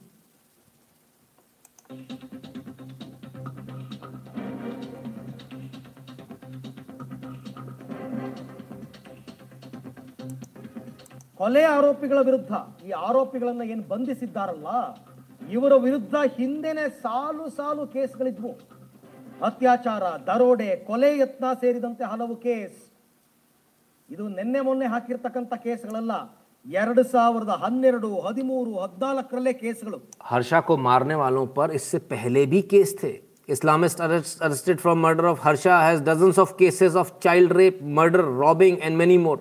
These are hardcore criminals who were hired to kill Harsha. तो साहब हायर किया गया था हार्डकोर क्रिमिनल्स थे इनको हायर किया गया था मारने के लिए। चलिए मतलब ये बात एकदम क्लियर हो गई कि प्री प्लान मर्डर था, हर्षा को जो मारा गया, सोच समझ कर मारा गया। हुँ? हम्म? कोई ऐसा नहीं कि अनोख, एकदम से अचानक से हो गया इनसे मिलिए साहब से। छेड़छाड़ की शिकायत पर जेल जाने के कारण मोहम्मद जैद ने पुजारी की लड़की से किया दुष्कर्म, कहा, बदला लिया है। छेड़छाड़ की शिकायत हुई तो जेल चले गए। जेल से छूटने के बाद लौट कर आकर गैंग लौट कर आकर पुजारी की लड़की से रेप किया इस बंदे ने और कहता कि मैंने तो बदला लिया है भाई। पहले रिपोर्ट क्यों करी थी? उसका बदला लिया। तो अब रिपोर्ट मत कर देना, गलती से। निकल पड़ोगी ना, निकल पड़ेगी तुम्हारी। चाकू की नोक पर मुस्लिम युवक ने पुजारी की बेटी से किया दुष्कर्म। गुस्साए हिंदू संगठनों ने थाना घेरा। ये स्थिति साहब उज्जैन की। हम्म। तो बड़ी गजब की स्थिति है। हम्म। इतनी सारी टेंशन भरी न्यूज़ है। दुनिया जहान की टेंशन भरी न्यूज़ आप लोग देख रहे हो। थोड़ा सा आराम करा दें आपको। हाँ ये ठीक है। चलो भाई, थोड़ी ब्रशिंग करा लो। हाँ ब्रश दूर मत ले जाओ ब्रश दूर मत ले जाओ ब्रशिंग करो। ये देखो कैसे पकड़ लिया इसने वापस। हटाया ब्रश जैसी। अरे ना ना ना ना ना। भैया, इतनी टेंशन वाली न्यूज़ दी है। थोड़ा आराम तो करने दो। हाँ हाँ अब ठीक है, मुझे अच्छा लग रहा है। अरे शाबाश। हाँ गर्दन थोड़ी ऊपर कर लो बेटा। हाँ ब्रशिंग करा लो। हाँ हाँ हाँ क्या बात है। बड़ा आनंद है भाई।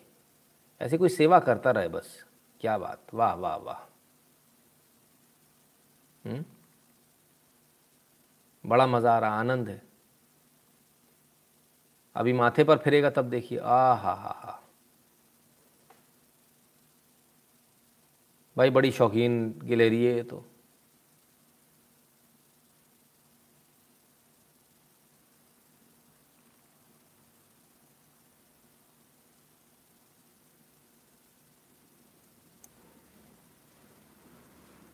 आँखें बंद हो गई भाई।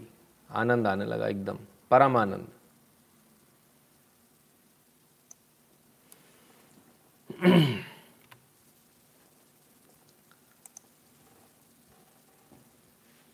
at double seven, zero seven two zero one nine six.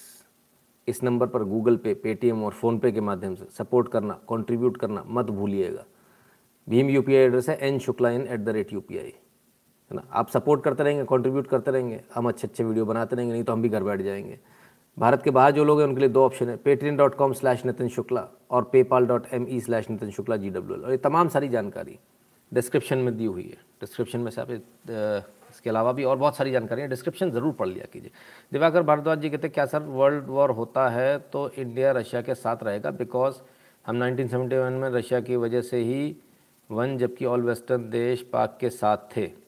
Diwakar जी, जो बेहतर होगा, वो करेगा भारत। कोई पिछला क्या था, उससे कोई मतलब नहीं है। सब कुछ नए हिसाब से, नए तरीके से चलेगा और जो भारत की भलाई में होगा, वो किया जाएगा। आपको हमारा कल का लाइव अच्छा लगा, आज का कैसा लगा, वो भी कमेंट सेक्शन में इस वीडियो के ख़त्म होने के बाद बता दीजिएगा। अपना लाइक को चेक कर लीजिएगा, है ना? कि बाद में भी लाइक है या नहीं। और जो लोग बाद में देख रहे हैं, सुबह देख रहे हैं, दोपहर में देख रहे हैं, शाम को देख रहे हैं, जब भी देख रहे हैं लाइक कर लो यार। लाइक करने में थोड़ी कुछ जाता है राइट बहुत बहुत धन्यवाद आप सबने अपना कीमती समय दिया इसके लिए। कल फिर बहुत सारी खबरों के साथ बहुत सारे एनालिसिस के साथ फिर से हाजिर होंगे। तब तक के लिए नमस्कार। अच्छा खाते पीते रहिए स्वस्थ रहिए मस्त रहिए तनाव मुक्त रहिए। हम्म, टेंशन लेने का नहीं है ठीक है ना? टेंशन लेने वाले लोग बैठे आप टेंशन मत लो इतनी ठीक है? और अपना ख्याल रखिए। बहुत बहुत धन्यवाद।